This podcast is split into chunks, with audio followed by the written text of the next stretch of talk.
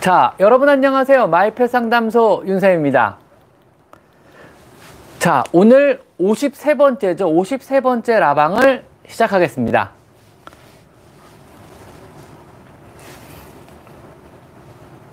오, 많이 들어오셨네, 벌써.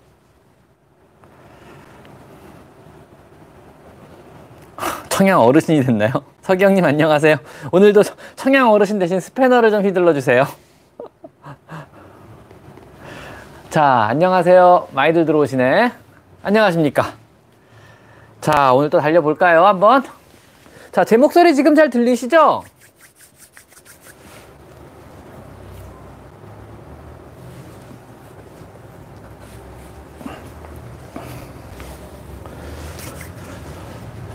지금도 생각하는 게첫 라방 때요. 그러니까 시작하고 천 명 조금 못 채웠을 때 시작했는데 첫 라방 때 그때 몇 분이 17분 들어오셨나? 그 정도 들어오셨던 것 같아요. 그때. 그때도 재밌게 했었는데. 그리고 그 이전에, 그러니까 라방이 뭔지 유튜브가 뭔지 모를 때 라방을 먼저 한번 시작해봐야죠. 라방을 켰는데요. 정말 한 시간 기다렸는데 아무도 안 들어오시더라고요. 아, 그래서 아, 채널이 어느 정도 알려줘야 이게 사람들이 들어오는구나 그때 알았어요. 그래서 한 천 명 정도 채우고 시작했던 것 같아요.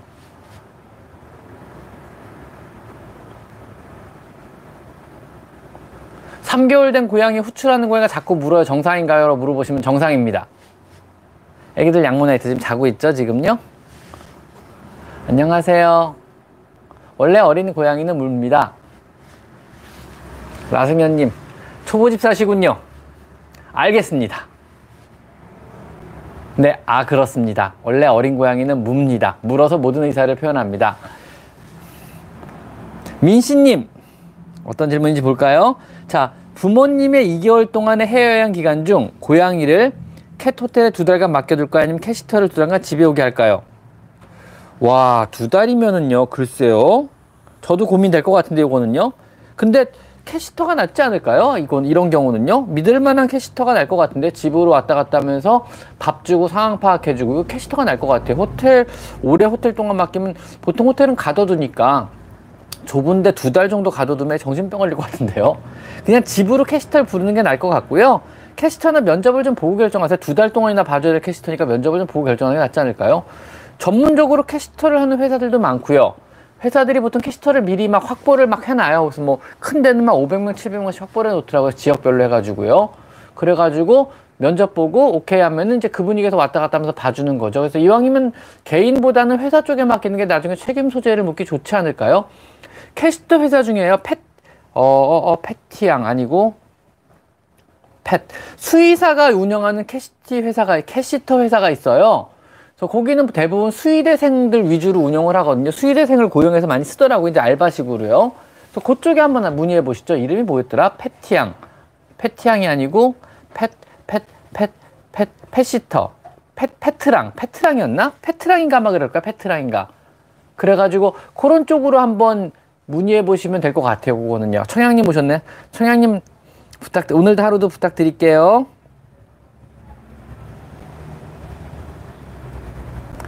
저 여덟 살 여덟 살 중성화한 아드님 말 많은 거 주를 여덟 살을 중성화했어요. 여덟 달이겠죠. 여덟 달. 뭐 아기 땐 말 많아도 나이 들면 말이 없어져요. 그래서 말즘에 말즘에 그러거든요. 원래 패트나 패트나 맞구나. 네, 패트나란 업체가 있고요.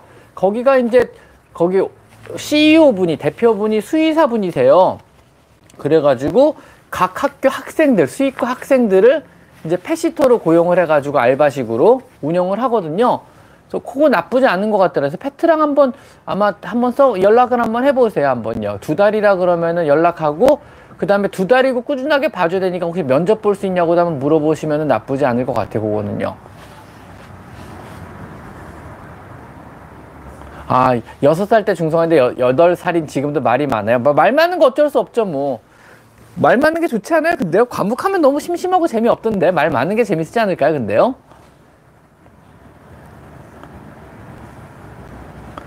지난주 성향 어르신이 안 오셔가지고 석영님 고생 많이 하셨죠?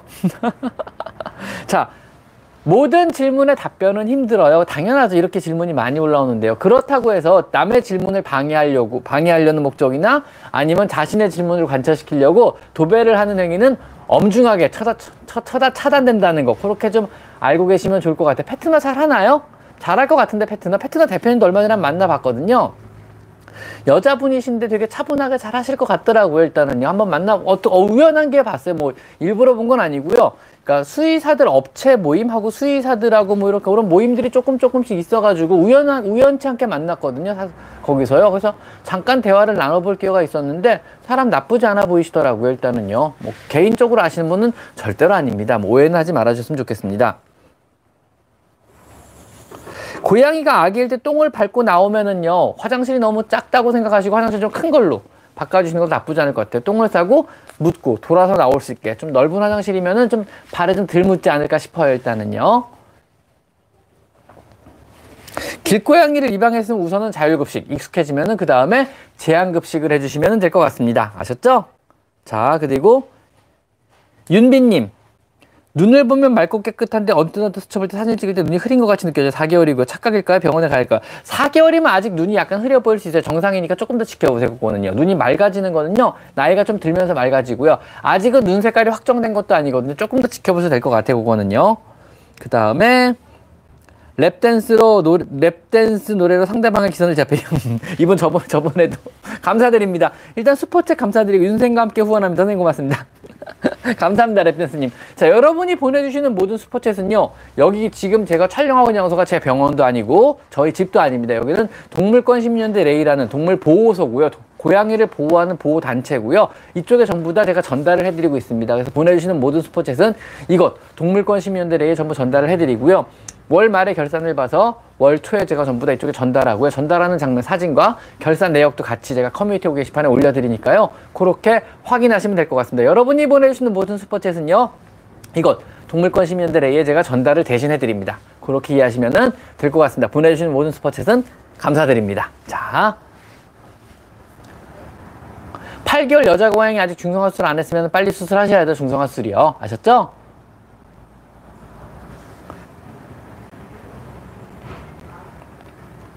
자, 6개월 정도 길냥이를 구조했는데 중성화를 해야 하는데 친해지면 하는 게 나을까요? 4일 정도 침대색 구석에 숨어있는데 이제 나오기 시작, 살면 시작했어요.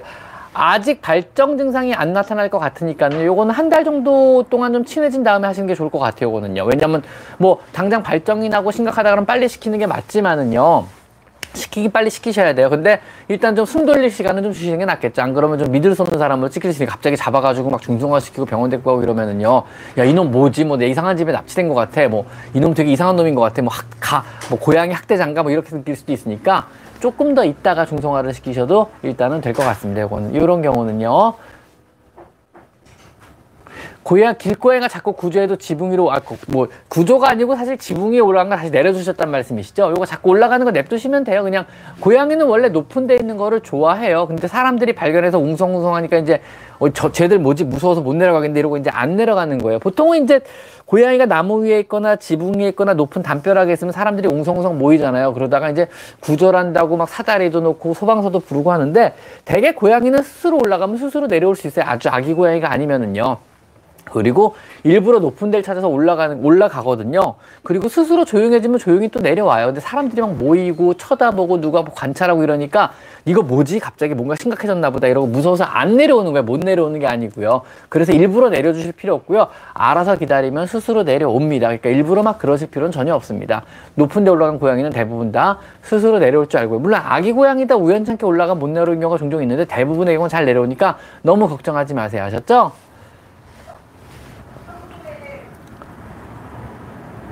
선생님 추천으로 nebulizer 썼더니 비염이 좀 나아졌어요. 덕분입니다. 후원금 좋은 데 쓰세요. 네, 뭐하는 여자님 감사드립니다. 후원금은 이걸 레이센터 기증해서 이곳에서 제가 잘 쓰시라고 말씀을 전달해 드리도록 하겠습니다. 일단 네블라이즈에서 좋아졌다니 다행입니다. 일단 자 쿠키서리 캐스토리님 자주 오시는 분 중에 한 분이시죠. 양이가 유독 좋아하는 습식 캔만 먹어서 영양 균형에 도움을 줄까 싶어 다른 캔도 주고 싶은데 다른 캔은 개별로는 잘 안 먹고 기존 캔 먹는 거랑 섞어주면 먹는데 섞어줘도 됩니다. 당연히 섞어주면 좋죠. 그리고 습식 먹음 주로 주로 변의 냄새가 네, 습식해 먹은 변에서 냄새 많이 나요. 한 마리는 잘 안 나고 한 마리는 변냄새가 좀 심한 편이에요. 변냄새는 사실은 습식캔을 먹으면 잘 안 잡혀요. 왜냐하면 특히 육식하면 더 안 잡히는 경우 있거든요. 그래서 건사료가 보통 이제 소치제 같은 것도 많이 들어있고 변냄새를 잡는 여러 가지 성분들이 들어서 잘 잡히는 편이고요. 습식캔을 먹으면은 변냄새가 원래 많이 납니다. 그래도 습식캔 많이 주시면 좋습니다. 아셨죠? 자, 최수연님. 감사드립니다. 5,900원 역시 이거 레이슨데 기중에서 제가 잘 쓰도록 하겠습니다. 고맙습니다. 예은님 원래 그래요. 뭐 뭐가 그럴까요, 서기영님? 일단은 아 제니키님 오셨다. 제니키 누나 오셨다. 제니키님 안녕하세요. 저희 방에 든든한 후원자님이시죠, 제니 누나. 항상 오셔가지고 감사드립니다. 심장사상 충약 구충제 한 달치 받았는데 다 쓰면 또 받으러 오라는 소리는 딱히 안 하는데 언제 받으러 가나요? 한 달에 한 번씩이요. 보통 사상충약 구충제 레볼루션이라고 합쳐져 있거든요. 그거 일반 기생충도 예방하고 심장사상충도 예방해요. 고양이도 심장사상충 예방 되게 중요하거든요. 그래서 매달 발라주시면 좋아요. 구충도 해야 되니까는요. 그래가지고 한 달에 한 번씩 발라 바르시면 되고요. 매달 갖다 쓰기 귀찮다 그러면 6개월치 한 팩으로 보통 팔아요. 그래서 한 팩 사가지고 집에서 써주셔도 됩니다. 아셨죠? 자, 커피집 고양이들. 6개월령 여아들 키우고 있는데 얼마 전 중성화를 마쳤습니다. 수고하셨네요. 필요 칼로리 계산 시 6개월령 자모와 중성화 성묘 중 어느 가중치를 적용해야 될까요? 일단은 이제 6개월 된 자묘고 이제 막 중성화했으니까 그냥 그대로 먹이세요. 자율급식 그냥 시키시다가 애들이 좀 살이 분, 붙기 시작하면은요 보통 8, 9개월 되면 조금씩 붙기 시작하거든요 이제 그때부터 칼로리 계산 다시 하면 되고요 일단 뒷면에 보시면은 애기 고양이 히튼 사료 기준으로 뒷면에 보시면은요 어, 고양이 칼로리 있거든요. 거기서 한 1, 20% 빼서 주시면 돼요. 그 정도 주시면 되고 양을요. 아니면 아예 계산하기 복잡하다 그러면 성매형 고양이 사료 중에서요. 이제 neu, neu, neutered 사료가 있어요. neutered 사료가 있거든요. 그러니까 중성화된 고양이 사료가 따로 나와요. 그래서 그거 용량 보시고 그 용량대로 주셔도 됩니다. 사료 자체를 중성화된 고양이용 사료 주셔도 됩니다. 요거는 뭐 큰 문제는 안 될 것 같고요. 아니면 캔 사료 많이 주시면 돼요. 그러면 살 그렇게 많이 안 쪄요. 캔 사료는요.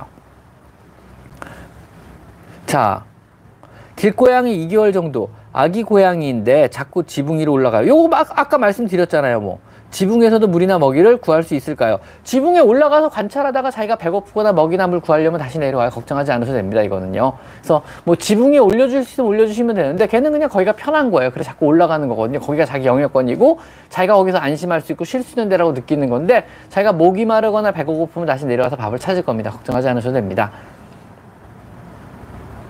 자, 길냥이 구조에 와서 기른 지 한 달 넘어가요. 근데 새벽에 너무 울어서 정상인 거 알지만 조금 울음을 줄이, 울음을 줄이는 좋은 방법이 있을까요? 주변 이웃에 눈치가 많이 보여서. 이건 모른 척 하시는 수밖에 없는데 보통 요거는요 길냥이가 새벽 깨운다면이란 제 영상이 있어요. 그거 보시고 참고하시면 될 것 같아요. 그래서 뭐 본인 잠자리 들기 직전 뭐 12시라든가 11시라든가 아니면 새벽 1시라든가 이때쯤에 뭐 운동 좀 시켜주고 밥 충분하게 물하고 밥 충분하게 급여 그리고 관심 끊고 주무시면 돼요. 반복하다 보면은요 얘가 저녁에 밥 먹고 배불러서 그냥 자요 그때부터는요. 안 자고 새벽에 운동 운, 울, 우는 증상은 뭐냐면은요 자연 상태에서 고양이의 생활 시, 시간은 새벽 시간대예요. 보통 새벽에 사냥을 많이 해요. 저녁에서. 야행성 동물이잖아요. 당연하죠. 그래서 보통은 11시, 12시 넘어가면은 사냥을 나가기 시작해서 새벽 시간에 되게 우다다거리면 되게 활발하게 운동을 하고 활발하게 사냥을 하고 집회도 그 시간에 갖고 사회 활동, 소셜 활동도 그때 보통은 해요. 그래서 새벽에 우는 게 애들 입장에서 당연하거든요. 그래서 새벽에 여러 가지 활동들을 하고 그 다음에 아침이 되면 슬금슬금 들어와서 자기 시작을 해요. 야행성 동물이니까는요. 그래서 야밤 활동을 하는데 집에서 우리가 키우기 시작하면은 이 야행성을 다시 주행성으로 바꿔줘야 돼요. 사람의 라이프 사이클로 바꿔주는데 이게 사실 단시간 내에는 안 돼요. 그래서 이거를 천천히 천천히 천천히 바꿔주셔야 되는데 그 천천히 천천히 바꿔주는 바로 방법들이 새벽에 잠을 깨운다면이라는 제 영상 속에 녹여져 있거든요. 그래서 그 영상을 한번 참고하시면 돼요. 포인트는 뭐냐면요. 고양이 라이프 사이클을 이해하고 그 사이클을 맞춰주시는 거예요. 밥, 사냥을 하고, 그 다음 밥을 먹고, 그 다음에 애들이 화장실을 간 다음에 잠을 잔다. 요거를 맞춰가지고 사람이 자기 잠자기 직전에 요거를 한번 이 사이클 한번 돌려주시는 거예요. 그래서 충분하게 운동을 시켜서 사냥놀이를 하고 그 다음에 음식을 충분하게 해주고 화장실에 갔던 걸 확인하면은 불 끄고 자버리는 거죠. 그럼 얘들도 같이 자기 시작할 겁니다 아마. 그리고 깨우면은 일어나고 일어나거나 응해주지 마세요. 울어도 응해주지 마세요. 일어나서 얘가들이 새벽에 운다고 일어나가지고 뭐 밥을 주시거나 물을 주시거나 또 놀아주시기 시작하면요 그 시간에 계속 깨워요 애들은요. 그러니까 절대로 응하시면은 안 됩니다. 아셨죠? 자 오늘도 청양고춧가루 TV님 오셔가지고 저를 대신해서 많은 지금 뭐 게시판을 정리하고자 많은 활동을 해주시고요. 청양고춧가루 TV님은 든든한 제 후원자시자 유튜버세요. 그래가지고 제가 제일 좋아하는 채널을 운영하고 계신 분 중에 한 분이세요. 간단 요리 채널을 운영하고 계시고요. 생뚱맞죠? 근데 제가 집에서 요리를 해 먹는 걸 아주 좋아합니다. 생각보다. 그래서 들어가 보시면은 정말 간단하게 먹을 수 있는 재미있는 요리들. 뭐 요즘엔 뭐 짜장면 레시피도 올려주시더라고요. 그래서 그런 간단하게 여러분이 만들어 먹을 수 있는 요리들이 많이 있으니까 보시면은 여러분이 10분 이내 만들어 먹을 수 있는 요리들이 대부분 되게 많아요. 5분에서 10분 사이. 뭐 길어 20분을 안 넘기는 요리들이 되게 많거든요. 그래서 간단하게 만들어 혼자 사는 분들 간단하게 만들어 먹거나 아니면 자녀분들 간단하게 해줄 수 있는 요리들이 많으니까 한번 들어가서 참고해 보시는 것도 좋을 것 같습니다. 아셨죠? 청양고춧가루 TV님 오늘도 역시 감사드립니다. 자 손일령님 고양이가 안방에서 출산했는데 두 마리 모두 죽었어요. 아이고 세상에.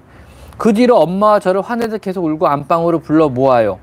아이고 그럴 수 있죠. 그럴 수 있죠. 이거는 아마 얘도 충격을 받고 우울증에 빠질 가능성이 높고요. 상실에, 생, 상실에 생기는 어떤 우울증들이 있어요. 고양이들도요. 그래서 요건 시간이 조금 걸리고요. 일단은 살아남은 애들이 있다 그러면 아마 거기 집중해서 걔네들을 키우려고 되게 노력을 오랫동안 할 거고요. 살아남은 애들이 없다 그러면 제법 시간이 좀 걸릴 수도 있어요. 요건 시간을 두고 계속 위로를 해주시는 수밖에 없을 것 같습니다. 이 경우는요. 윤 선생님, 며칠 전 고양이가 오른쪽 아래 안쪽 어금니 쪽이 부러져 병원에 갔더니 치과 방사선기가 없다고 정밀 검사를 못했습니다. 일단 감염되지 않게 처방받고 왔는데 그때 수의사님이 발치를 했습니다. 더 정확한 진료는 어떻게 할까요? 지금 피난 나고 조금 안 물어보긴 하는데 정확한 건 모르겠습니다. 일단 발치했다 그러면 치료는 끝난 거거든요. 근데 어금니가 왜 부러졌을까요? 나이가 많은 고양인가요? 왜냐하면 나이가 많은 고양이고 스케일링을 계속 안 하고 이빨이 안 된다면 치주 질환에 많이 걸려요. 그래서 치주 질환에 걸려서 잇몸이 뭐 망가지고 치주염이 생기면은 이빨이 이제 부서지는 거죠. 그럴 수 있거든요. 아니면은 건강한 고양이가 뭐 치과 질환도 없는데 이빨이 부었다 그러면 고양이 치아 흡수 병변일 가능성이 높아요. 그런 경우도 발치가 맞아요. 일단 치주 질환이라도 발치를 해야 되는 거고요. 치아흡수 병변이라도 발치가 해야 되는 게 맞으니까 적절하게 조치는 받으셨거든요. 고양 발치한 이후에는 그 다음 특별한 거 없습니다. 그걸로 치료 끝이에요. 아셨죠? 보통 많이들 착각하시는 게 우리는 보존적 치료를 많이 해요. 사람은 보존적 치료를 하고 고양이도 보존적 치료를 해요. 근데 재밌는 게 뭐냐면요.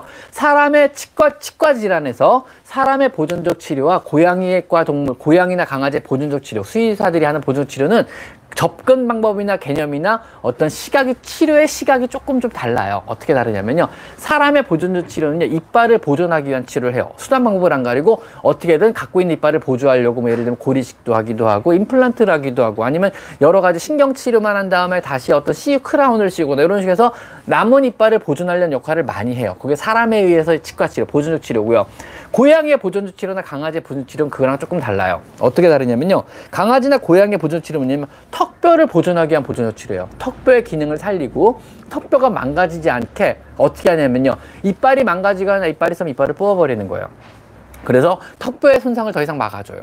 바꿔 말하면 치질에 생기면 턱뼈도 같이 망가지고 썩기 시작해요. 그래서 턱뼈가 문드러져요. 나중에는요, 턱뼈가 부서지는 경우도 종종 있어요. 그리고 턱뼈가 망가지기 시작하면 옆에 이빨도 같이 다 망가져 버려요. 턱뼈 자체가 흔들려 버리니까는요. 그래가지고 턱뼈를 마지막까지 지키기 위해서 우리는 망가진 이빨을 다 뽑아버리는 거예요. 그래서 우리의 보존적 치료 관점은 턱뼈, 뼈를 지키는 게 보존적 치료지 이빨을 지키는 보존적 치료 하지는 않아요. 수의사, 수의 동물들은요. 아셨죠? 그래서 그런 관점으로 이빨을 뽑는 거를 너무 그렇게 막 안쓰러워하지 마세요. 우리는 더 큰 거, 뼈를, 턱뼈를 지키기 위해서 이빨을 뽑는다는 거. 그렇게 알아주시면 될것 같습니다. 아셨죠? 필요하면은 발치는 과감하게 해야죠. 그리고 발치도 조심해야 되는 게 턱뼈 손상을 최소화하고 발치라는 게 되게 기술이거든요. 이게 어려워요, 생각보다요. 왜냐하면 생각보다 굉장히 얇은 턱뼈를 갖고 있거든요. 부서지는 경우도 많이 있어요. 그래서 턱뼈 손상을 최소로 하면서 발치를 해내는 거. 이게 되게 어렵습니다. 자, 먼치킨, 루크와 수화기. 수학, 수학이 아, 어렵네요. 자, 감사드립니다. 주말에 같이 있을 땐 괜찮은데 평일에 제가 오면 아이가 울어요. 두세 시간 놀아줘도 똑같이 우는데 분리불안일까요? 글쎄 그냥 좋아서 우는 거 아니에요? 부르는 거 아니에요? 운다기보다는 뭐랄까 왜 하고 반가워하는 거 아니에요? 반가워 놀아줘 하고 수사쟁이처럼 옆에서 떠드는 거 아닐까요? 왜냐면 저도 퇴근하고 집에 가면 애가 에 이러고 울면서 오거든요. 진짜 진짜 에 이러면서 와요. 웃겨 죽겠어요. 그래서 되게 막 뭐를 탓하는 것. 너왜 지금 왔어 이 자식아! 뭐 이런 거 있잖아요. 뭐 심심해 죽을 뻔했어 이놈아 뭐 이런 느낌? 이런 느낌으로 왜 이러면서 쫓아 나오거든요. 그래서 그런 느낌인 것 같아요. 그래서 놀아주고 밥 주면 또 좋아지더라고요. 그래서 그런 느낌 아닐까요? 별 큰 문제는 아닌 것 같습니다. 역시. 아 슈슈님 감사드립니다 후원자 후원자 등급은 항상 제가 진심으로 감사드립니다 후원자 감사드립니다 자 제 채널은요 멤버십 제도를 운영하고 있습니다. 제가 여러분이 보내준 슈퍼챗을 제가 받지 않고 전부 다 여기다 기부를 전 기부라기보다 전달을 다 해드리고 있고요. 대신 병, 제 채널은 멤버십 제도를 운영하고 있고요. 멤버십 제도는 별거 없습니다. 한 달 동안에 여러분이 4,800원인가 그 비용을 내시면 한 달 동안 멤버십 유지되고 멤버십 회원분들은 여러분의 모든 글 옆, 뭐, 아이, 아이콘 옆에 조그만 고양이 마크가 붙어요. 그래서 뭐 한 달 된 고양이, 두 달 된 고양이, 세 달 된 고양이에 따라서 고양이 색깔이 바뀌고요. 멤버십 분들은 그냥 뭐 다른 특별하게 제가 해드리는 거는 아무것도 없습니다. 죄송합니다. 뭐 사실은 멤버십 회원분들을 위한 어떤 뭐 영상을 따로 올려드리지 않고요. 멤버십 회원분들을 위한 정보를 공유하기 위한 뭐 어떤 다른 채널이나 다른 어떤 글을 따로 쓰진 않습니다. 멤버십 분들만 볼 수 있는 그런 것들은 따로 운영을 안 하고 있고요. 대신 이제 멤버십 회원분들이 어떤 제 채널에 질문을 주시면 거기에 답변은 제가 좀 되게 잘해드리고 있어요. 그래가지고 멤버십 분들만을 위한 어떤 질문들을 따로 모아볼 수가 있거든요. 그래서 답변 좀 잘해드리는 편입니다. 일단은 멤버십 회원분들 아무것도 해드린 거 없지만 그래도 멤버십 회원분들 한 번 멤버십 되신 분들은 계속 채널 유지를 해주시더라고요. 그래서 되게 감사하게 생각하고요. 일단 뭐 되게 든든하게 아 이분들이 아무런 대가 없이 후원을 해주고 계시구나 이렇게 생각하고 있습니다. 한 달에 그래도 5천 원 돈을 후원해주고 계시고 5천 원 뭐 일단은 뭐 유튜브에서 떼가지 떼가긴 떼가지만 그래도 그분들 입장에서 5천 원을 저한테 후원해주고 계신 거잖아요. 한 달에 5천 원씩을요. 감사드리고 있고요. 아주 큰 도움이 된다는 거 꼭 좀 알아주셨으면 고맙겠습니다. 슈슈님 멤버십 후원 멤버십 등급 되신 거 감사드립니다. 고양이가 싱크대에 자꾸 올려오라고 하는데 못 올라오게 하는 방법 좀 요거는요. 고양이 기본 예절에 1, 2편 제가 올려놓은 게 있거든요. 여기 보시면 그 방법들이 나오고 있거든요. 일단 못하게 하는 건 소용없고요 요 포인트는 뭐냐면 불편하게 하는 것만 유일하게 소용이 있습니다. 여러분이 못하게 하는 건 아무런 소용이 없어요. 그래서 올라가는 걸 불편하게 만들어주는 거죠. 즉 얘는 싱크대 위가 좋은 거예요. 올라가면은 아래를 내려볼 수 있으니까 뭔가 편한 거죠. 그럼 근처에 하나 다른 쪽에 더 편한 올라갈 수 있는 곳을 만들어 주시는 게 좋아요. 그러면 싱크대보다는 더 편한 데를 찾겠죠. 캣타워가 있다거나 책장이 있다거나 더 편하게 올라갈 수 있고 거기 올라가니까 물그릇도 있고 발그릇도 있고 밖을 볼 수 있다. 이러면 거기가 되면 편하게 되는 거죠. 그래서 다른 올라갈 수 있는 더 편하고 밖을 볼 수 있는 곳이나 물그릇이나 밥그릇 있는 곳이나 간식 있는 곳이 더 좋아하겠죠. 그래서 다른 올라갈 수 있는 곳을 만들어주는 거 포인트 하나. 두 번째는 기존에 올라가던 싱크대가 올라갈 때 끈적거려 왠지. 양면 테프를 붙여놨다든가 아니면 뾰족뾰족한 스펀지를 갖다 놓는 거에서 뭔지 밟기가 좀 왠지 좀 애매한 거죠. 얘가 좀. 그리고 막 물도 좀 있고 축축한 거에서 아, 몇 번 올라가 봤더니 왠지 여기 좀 짜증나. 올라가니까 막 끈적거리고 되게 안 좋은 것 같아. 그럼 그다음부터 안 올라가겠죠. 그래서 올라가는 거 불편하게 만들어주는 거. 올라가서 네가 여기 있는 게 그렇게 편하진 않아. 여기가 생각보다 네가 쉬게 적당한 곳이 아니야. 이걸 알려주는 거 하나 하고요. 두 번째는 그 대신 이쪽으로 가면 올라가기 더 편한 데가 있어 라고 알려주는 거죠. 여기다 올라가면은 네가 조금 더 푹신푹신하고 아니면 조금 더 아늑하며 네가 조금 더 안정감을 느낄 수 있고 밖도 볼 수 있어 거기다가 어 물그릇과 밥그릇도 있네. 거기다가 어 가, 가끔가다 여기다 간식도 있어 여기에. 여기가 훨씬 더 좋은 데라고 알려주시면은요, 얘는 기존에 올라가던 싱크대가 아닌 다른 곳에 올라가서 찾을, 찾을 겁니다. 그러니까 싱크대 못 올라가는 법을 알려주세요라고 하지 마시고, 돈을 좀 들이세요. 캣타워 좋은 거 하나 사세요. 기존에 캣타워 안 올라가면 바꿔주세요. 좀 좋은 걸로요. 그 다음에 캣타워 위치도 그지 같은 데 놔주지 마시고 막, 막 구석진 곳에 막 한쪽 벽에 막 TV 옆에 이런 데 놔주지 마시고요. 창 밖을 볼 수 있는 가장 좋은 데를 놔주세요. 그래서 밖을 볼 수 있게 해주고. 그래야지 애들이 여러분이 원치 않는 곳에 안 올라가고 캣타워에 올라가잖아요. 여러분이 올라가려고 만들어 놓은 곳은요. 얘들이 사용을 하기 편해야 올라가고 사용하기를 원해야 올라가는 거지 캣타워 갖다 놨다고 어, 이름이 캣타워야. Cat 내가 쓰라고 있는 거네 하고 올라가지 않아요. 얘네들은 캣타워의 의미도 모르고 cat이라는 의미도 몰라요. 영어 모를 거 아니에요. 애들은요. 고양이 타워라고 이름 붙여도 애들은 몰라요. 그러니까 올라가기 편한 곳에 어, 올라가 보니까 밖에도 볼 수 있고 왠지 간식도 있고 주인도 관찰하기 편하고 마루 전체를 조, 조용하기도 편한 거예요. 자기가 안심하게 알 수 있고 잠자기도 편해 왠지 햇빛도 잘 들어요. 몽롱하게 잠도 잘 와요. 그러면 올라가기 시작하겠죠. 어딘가를 올라가기 원하시면요. 올라가기 좋은 곳에 올라가기 좋은 것들 흔들리지 않고 튼튼하며 높이서 집안 전체를 관찰할 수 있고 거실 전체를 관찰할 수 있고 여러분이 자거나 일하거나 TV 보는 모습을 관찰하기 편하며 창밖까지 볼 수 있는 이런 장소에 캣타워를 놔주세요. 그럼 거기 올라가지 다른 데 올라가진 않을 겁니다. 아셨죠? 왜 얘는 여기 올라가요? 캣타워에 안 올라가 그러면요. 자, 위치를 바꿔주고 장소를 바꿔주세요. 그래서 창가는 고양이에게 양보해 주시는 게 좋습니다. 왜냐하면 하루 종일 혼자 있는 고양인데 이왕이면 창가에서 하루 종일 혼자 있는 게 낫잖아요. 창밖을 볼 수 있게요. 그렇죠? 창가는 여러분의 침대나 소파를 놓지 마시고 캣타워에 양보해 주시는 게 좋을 것 같습니다. 아셨죠? 컴퓨터 할 때 컴퓨터 위에 올라가고 노트북 할 때 노트북 위에 올라가고 키보드를 들으면 키보드 에 올라가는 거는 고양이의 의무입니다. 그건 당연한 겁니다. 그거는요. 안 그런 고양이는 직무유기죠. 왜냐하면 여러분이 보세요.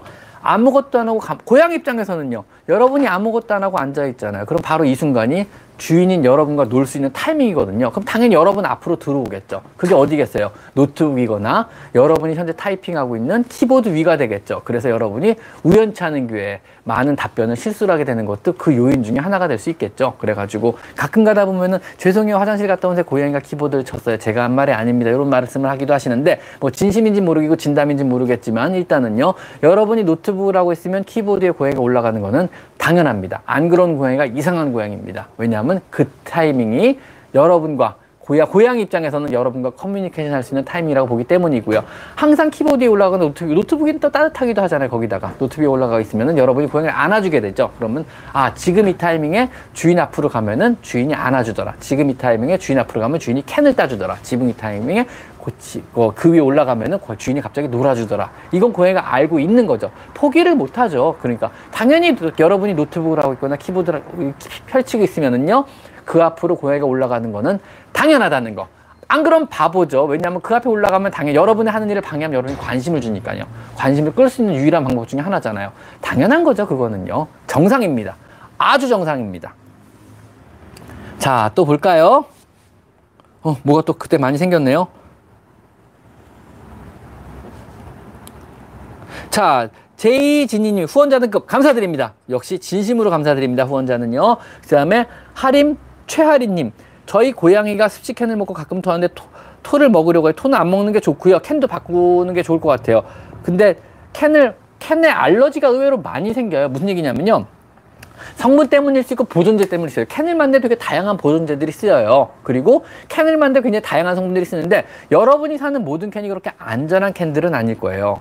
뭐 국산 목캔도 저는 그거 먹고 토하는 걸 너무 많이 봐서 절대 먹이지 말라 그러거든요. 그래서 유명한 회사에서 나온 캔도 마찬가지고 그렇게 왜냐하면 이게 고양이의 식습관 이런 거에 대해서 완전히 이해를 못하고 캔을 만드는 회사도 의외로 되게 많거든요. 그래서 모든 캔이 다 안전하지 않다는 거. 그래서 큰 회사에 고양이 제품을 오래 만들어 온 되게 큰 회사의 제품들을 사서 먹이시랄 걸 권해드릴게요. 이것도 먹, 먹거리잖아요. 먹거리는 조심해야죠. 그리고 많은 종류의 캔들이 의외로 중국산 사료나 중국산 재료 쓰는 경우도 많이 있고요. 제대로 된 재료 안 쓰는 경우도 많이 있기 때문에 그리고 보존제에 대한 이해도 부족한 회사들도 되게 많이 있거든요. 그래가지고 좋은 캔을 먹이시고요. 먹고 토하면 그 캔 먹이지 마세요. 다른 캔 주세요.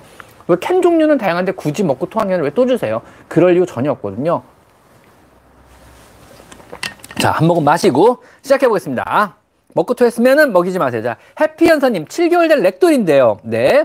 집에서 가만히 있을 때 삽삽삽 소리를 내면서 입을 쩝쩝거리길래 병원에 갔더니 잇몸이 빨갛다고 하시면서 약을 처방하거나 발라 발라도 그때뿐이고 또다시 그럭그럭 하시면서 전발칠 이야기 하시는데 유전적인 거라고 하시고 아직 너무 어린데 전발칠 7개월 된 렉돌이면은요 너무 어리긴 어리다. 사실 일단은 이거는 이제 치 일단은 만성 구내염이 맞아요. 만성 구내염 GCDS라고 하거든요. 인터넷으로 검색하면 돼요. 고양이 만성 구내염 아니면 GCDS 이렇게 검색하면 나오고요.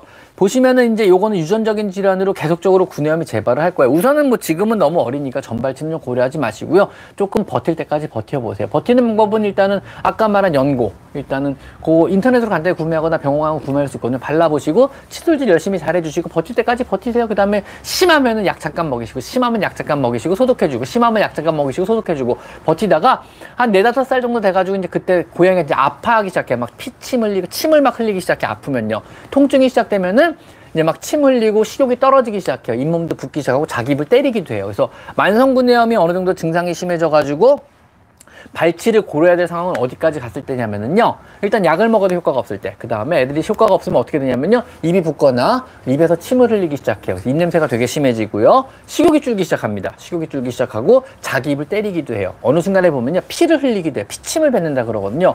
이 정도까지 가면은요. 발치할 타이밍이 된 겁니다. 그때는 전발치를 들어가셔야 되고요. 전발치는 생각보다 굉장히 공격적인 치료에 들어가요. 고양이도 힘들고 처치하는 사람들도 해요. 그리고 아까 말했잖아요. 턱뼈를 보존적 치료한다고 턱뼈가 부서지지 않게 이빨 뽑는 것도 힘들다고 턱뼈가 부서지지 않게 이빨을 다 뽑아버려야 돼. 이게 장난 아니거든요. 이빨 턱뼈의 거의 대부분을 갈아내요. 사람요 생각을 해보세요. 사람요. 음.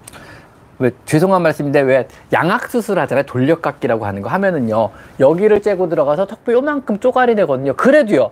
막 붓기 빠진데 6개월 7개월씩 걸린대요. 그 다음에 막 여기 막 칭칭칭 동여 매고 있고 아프다고 막 울고 난리 난리 나거든요. 요만큼 턱뼈 깎는 것도 그런데 전발차기에서는 턱뼈를 진짜 되게 많이 깎아 갈아내야 돼요. 그 다음에 이빨을 하나하나 뽑아내거든요. 이거 장난 아닌 시술이에요 고양이 입장에서도. 윗니빨 앞니빨 다 그런 식으로 해보세요 정말 장난 아닌 시술이거든요. 그러니까 받긴 받아야 돼. 아프니까요. 애들 피침 흘리고 밥 안 먹을 정도 되면 삐쩍삐쩍 마르고 할 수밖에 없어요. 진짜 할 수밖에 없는 건 아는데 할 땐 하더라도 정말 심각해질 때까지 최대한 미루고 하는 거죠. 그래도 언제까지 심각해질지 모르니까 최대한 미루다가 받아야 된다 그러면 결국은 받아야죠. 근데 요거 하나 기억하셔야 돼요. 이 GCDS나 만성구내염, 이 통증성 질환이죠. 염증이요. 이빨을 뽑는다고 완전하게 완치되는 건 또 아니에요. 이게 또 문제가 또 그거예요. 대부분의 경우 7, 80% 이상은 좋아져요. 7, 80% 이상이란 의미입니다. 그래도 아직도 심각하게 남는 경우도 있고요. 완전 좋아지는 경우도 있지만 많은 경우가 그램에도 불구하고 잇몸의 염증은 지속되는 경우도 왕왕 있어요. 그래도 안 할 때보다 많이 좋아진다는 거. 그래서 어쩔 수 없이 통증의 삶의 질을 조금 높여주기 위해서 하는 겁니다라는 거. 그렇게 생각하시는 게 좋을 것 같습니다. 생각보다 안 좋고 무서운 병은 맞아요. 명홍 갑자기 회원자 회원 등급 감사드립니다. 양양이님. 갑자기 회원, 회원들이 폭증하고 있습니다. 김두리 두리맘님 역시 감사드립니다. 역시 어, 후원자 등급으로 오신 거 환영하고요. 감사드립니다. 진짜 감사드립니다. 열심히 하겠습니다. 자, 루베님 갑자기 왜 또 5만 원을 주셨나? 어쨌든 보내주신 모든 슈퍼챗 정말 감사드리고요. 슈퍼챗은 제가 쓰지 않고 이곳 동물권 시민연대에게 제가 잘 전달하도록 하겠습니다. 루베님 그리고 다 미리 또 말씀드리는데 일단 규칙이 하나 있어요. 저희 채팅방 채팅방이라보단 제 라방 규칙이 뭐냐면요. 5만 원 이상의 어, 슈퍼챗은 금지합니다. 맥시멈이 5만 원이니까는요. 5만 원 이상 슈퍼챗은 금지하고요. 왜냐면 제가 무서워서 제가 부담스러워서 어차피 내가 받는 돈도 아니고 뭐 그 이상 슈퍼챗 들어오면 제가 무섭습니다. 일단 그거 금지하고요. 그리고 보내주신 슈퍼챗은 제가 안 받고 여기다 전달을 해드린다는 거. 그러니까 여기 중요한 포인트가 이거야. 기부가 아니고 전달이에요. 받았다고 내가 기부를 여기다 한다는 게 아니고 내가 받은 돈을 여러분께 받아서 그냥 전달만 해드린다는 거. 바꿔 말하면은요. 그냥 여러분의 돈을 받아 전달해드린 거기 때문에 뭐 내가 천사래거나 뭐 내가 뭐 착해서 그런 내가 이런 거 착하다 천사다 이 말 금지라는 거. 이것도 금지입니다. 왜냐면 제가 착해서 그런 거 아니고요. 그냥 받아서 여러분이 그냥 여기 주라고 전달해 주는 거라 이해하고 전달만 해드릴 뿐입니다. 그러니까 제가 착해서 그러는 거 아니니까 뭐 착하네, 뭐 천사네 이런 말도 저희 채팅방에서 금지입니다. 아셨죠? 그런 말 별로 안 좋아합니다. 제가. 자, 루베니님, 다섯 살 된 코숏입니다. 건강검진했는데 심장이 발렌타인, 어이구, Valentine sign이면 HCM 맞는데 그래서 다음 달에는 심장 초음파 추가로 바르고 있고 병원에서 싫어하는 아이라 미리 가슴 쪽 털을 밀어주고 하는 게 나을까요? 그럼 지금부터 따로 관리. 일단은요. H, HCM이 의심되면은 제일 심장 초음파를 하기 전에요. 먼저 혈액 검사 한번 해보세요. 피로 H, 요즘에는 NT-proBNP라고 검사 키트가 나와가지고 되게 편하게 돼 있거든요. 그래서 NT-proBNP 검사라거나 수치로 모니터링하는 검사도 있으니까는요. 피 한 방울만 있으면 HCM 진단이 요즘엔 가능한 시대가 됐어요. 그래서 피 한 방울 미리 뽑아가지고 HCM 검사를 먼저 하세요. 그래서 HCM이 확진이 뜨면은요. 거기서 확진이 뜨거든요. 확진이 뜨면 그 다음에 심장 초음파를 받으세요. 그래서 그 어떤 의미냐면요. HCM이 맞다 안 맞다를 피로 먼저 확인을 받으세요. 그래서 HCM이 아닌 걸로 나오면 굳이 심장 초음파 힘들게 받을 필요 없어요. HCM이 맞은 걸로 나오면요. 심장 초음파에서 얼마나 심각한가를 다시 한번 보는 거예요. 그래서 그때 수치적으로, 매뉴얼적으로 얼마나 심한가를 다시 보는 게 좋을 것 같아요. 그래서 사실 심장 초음파가 고양 입장에서 되게, 되게 힘들어요. 피 뽑는 것도 훨씬 힘들어요. 되게 오랫동안 잘 움직이지 않고 가만히 있어야 되는데 이게 쉽지 않거든요. 그러니까 일단 심장 초음파를 받기 전에 피로 혈액 검사로 피 한 방울만 있으면은 10분이면 검사가 나와 HCM 확진이 될 수 있거든요. 그래서 엔티프로비엠피 검사를 먼저 받아보실 거를 일단 권장드립니다. 루베니님. 그리고 제 영상 중에요. 요거 관련된 내용이 고양이 심장병에 대한 영상이 있거든요 루베니님. 그래서 고양이 심장병 상 보시면은요 HCM에 대해서 그 다음에 진단법에 대해서 여러 가지 나와 있으니까 그걸 한번 보시고 참고해 보시는 게 좋을 것 같습니다 루베님. 그리고 5만원. 감사드립니다 루베니님. 자 제, 민, 민진 강민진님. 감사드립니다. 역시 이곳 얘가 계속 아퍼 왜 물어? 잘 전달해 드릴게요. 오늘도 사나는 하루 종일 자네요. 일단은 얘 사나예요 길냥이 구조에서 실내냥이로 잘 크고 있어요. 아유 고생하셨네요. 고맙습니다. 추정 5개월인데 아침에 아주 약간 끈적한 노란물을 토한 것을 발견합니다. 병원에서 담즙일 가능성을 말씀해 주시네요. 일단 끈적한 노란물 토하는 거 너무 신경 쓰지 마시고요. 사료가 안 맞았을 수도 있고 뭐 공복구토일 수도 있거든요. 일단은 새벽에도 밥을 한번 먹을 수 있게 해주는 게 좋을 것 같아서 자율급식 시킨다 그러면은요 밥 충, 충분하게 잘 주시면 별 문제 없고요. 이거 자주 한다 그러면 사료만 바꿔주시면 될 것 같아요. 아침에 아침마다가 아니고 그냥 아침에 약간 끈적한 노란물 토한 것 정도면은요 저는 그냥 큰 문제 아니라고 봐요. 고양이들은 원래 토해요. 자주 토해요. 아파 왜 자꾸 물어? 되게 아프다 너 진짜. 그래가지고 어 고양이 구토 뭐 3일에 한 번, 4일에 한 번 정도 토하는 거, 한 번 정도 토하는 거 저는 큰 문제 아니라고 보거든요. 그래서 너무 걱정하지 마시고요. 너무 걱정하지 마시고 그냥 잘 해주시면 될 것 같아요. 아셨죠?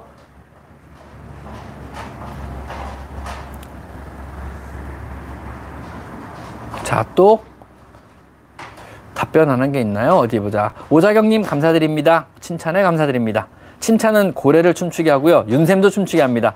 어휴 막 갑자기 아 왜 그래 그래 왜 내 손을 공격해 갑자기 너너좀 무섭다 갑자기 얘가 저번에도 되게 세게 물었거든요. 울 뻔했어요 진짜 방송하다 말고 정말 눈물이 찔끔 나더라고요. 누가 또 도배하나요? 자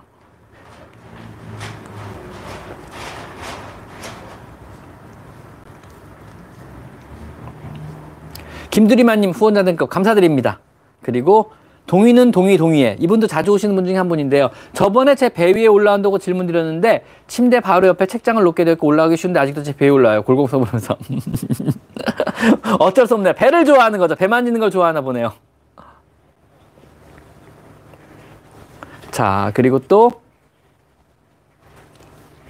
최국인님 감사드립니다. 항상 오셔가지고 쿨하게 스포츠를 쏴주시는 분이신데 역시 이곳 레이센터에 잘 전달해드리도록 하겠습니다. 항상 감사드립니다. 최국이님. 자 루베님도 후원자 등급 감사드립니다. 레카윤님 곧 저녁 시간인데 뭘 먹어야 잘 먹었다고 소문이 날까요? 글쎄요. 어제 제가 김치찌개 맛있는 집을 가서 먹어봐서 간만에 외식을 했는데 맛있더라고요. 그래서 김치찌개를 한번 먹어보시죠. 저녁은 김치찌개죠. 아니면 토요일 밤이니까 치맥도 괜찮을 것 같아요. 치킨의 맥주 나쁘지 않아 보여요. 치킨의 맥주 아니면 고구마 피자도 좋아 보입니다. 고구마 피자 달달한 고구마 피자에 맥주 고구마 피자 피맥도 괜찮겠다 피맥도 괜찮겠네요 여러분 피맥도 괜찮겠네요 오늘 저녁 피맥을 할까요 피맥 괜찮네요 피맥 오늘 저녁에 저도 피맥을 한번 해보겠습니다 아니면은요 집에 냉장고를 여셔가지고요 저 한번 그 남은 음식 갖고 요리를 한번 해보시는 것도 나쁘지 않을 것 같아요. 피맥, 아야, 왜, 왜, 얘 오늘 왜 이럴까? 얘 갑자기 좀 무섭네. 너 저리 가봐. 너 저리 가. 너 저리 가. 너 무서워. 어, 무서워. 자, 그 다음에, 러브 JH님, 러브스 JSH, SJH님, 1983님이네요. 잠시만. 2만원 감사드리고요. 윤샘 4개월 조금, 조금 넘은 코숏 여아 집사입니다. 코숏 여아의 집사시군요. 4개월 애기네요. 울 주인님께서 습식사를 너무 좋아하셔서 건사료보다 습식을 더 자주 급여하는 편입니다. 이건 좋은 겁니다. 다니는 병원에서는 습식사료 급여를 자제하라고 하던데 어떻게 해야 될지 모르겠습니다. 안 줄 때는 양양거리 얘기도 부려서 많이 주셔도 좋습니다. 건사료를 병행하신다 그러면요. 습식사료 주시는 걸 주저하지, 주저하지 마시고요. 습사료급여가 뭐 영양학적 균형 측면이나 아니면 한참 성장기 고양이의 혹시 칼로리 부족 때문에 고민이 되신다 그러면요. 습사료 중에 키특형 습사료들이 있어요. 전연령, 전연령 사료가 아니고 습사료 중에서 어린 고양이용 습사료가 따로 있거든요. 그래가지고 그건 주식캔에 대부분 들어가고 그거는 전혀 문제가 없거든요. 습사료는 많이 주실수록 좋으니까 걱정하지 마시고 습사료 주시고 이왕 주실 거면은요. 고양이 연령에 맞는 키튼용 습사료, 즉 주식캔 중에서도 키튼용으로 나온 주식캔을 주시면 될 것 같습니다. 키튼용 주식캔 생각보다 많이 여러 회사에서 나오고 있거든요. 그런 주식 캔들은 대부분 좋은 주식캔에 들어가니까 그런 거 위주로 주시면은 아무런 문제가 없고요. 주식캔만 먹이셔도 아무런 문제 없습니다. 평생 잘하는데 아무런 문제가 없습니다. 그래도 혹시 모르는 영양 불균형을 대비해서 건사는 조금씩만 섞어주셔도 아무런 문제 없으니까 괜찮습니다. 아셨죠? 고양이는 왜 가공된 음식을 먹으면 안 되나요? 무슨 얘기인지 잘 모르겠어요. 뭐 고양이 사료도 가공된 음식인데 고양이 캔도 가공된 음식이고요. 가공된 음식 먹어도 괜찮은데 왜냐하면 고양이가 먹는 모든 사료는 다 가공된 음식이에요. 이미 열 처리가 된 가공된 음식이거든요. 가공된 음식을 먹어도 됩니다. 너 뭐하냐? 아야, 아 왜 이래 자꾸 너? 얘 얘 좀 무섭다. 근데 너 왜 그래 갑자기? 세상에. 음 마킹 됐어요. 세상에. 왜 그래 너? 너 성격 좀 그래. 너 무서워. 자 최고기님 그래서 감사드리고요. 또 뭐가 있을까 보자.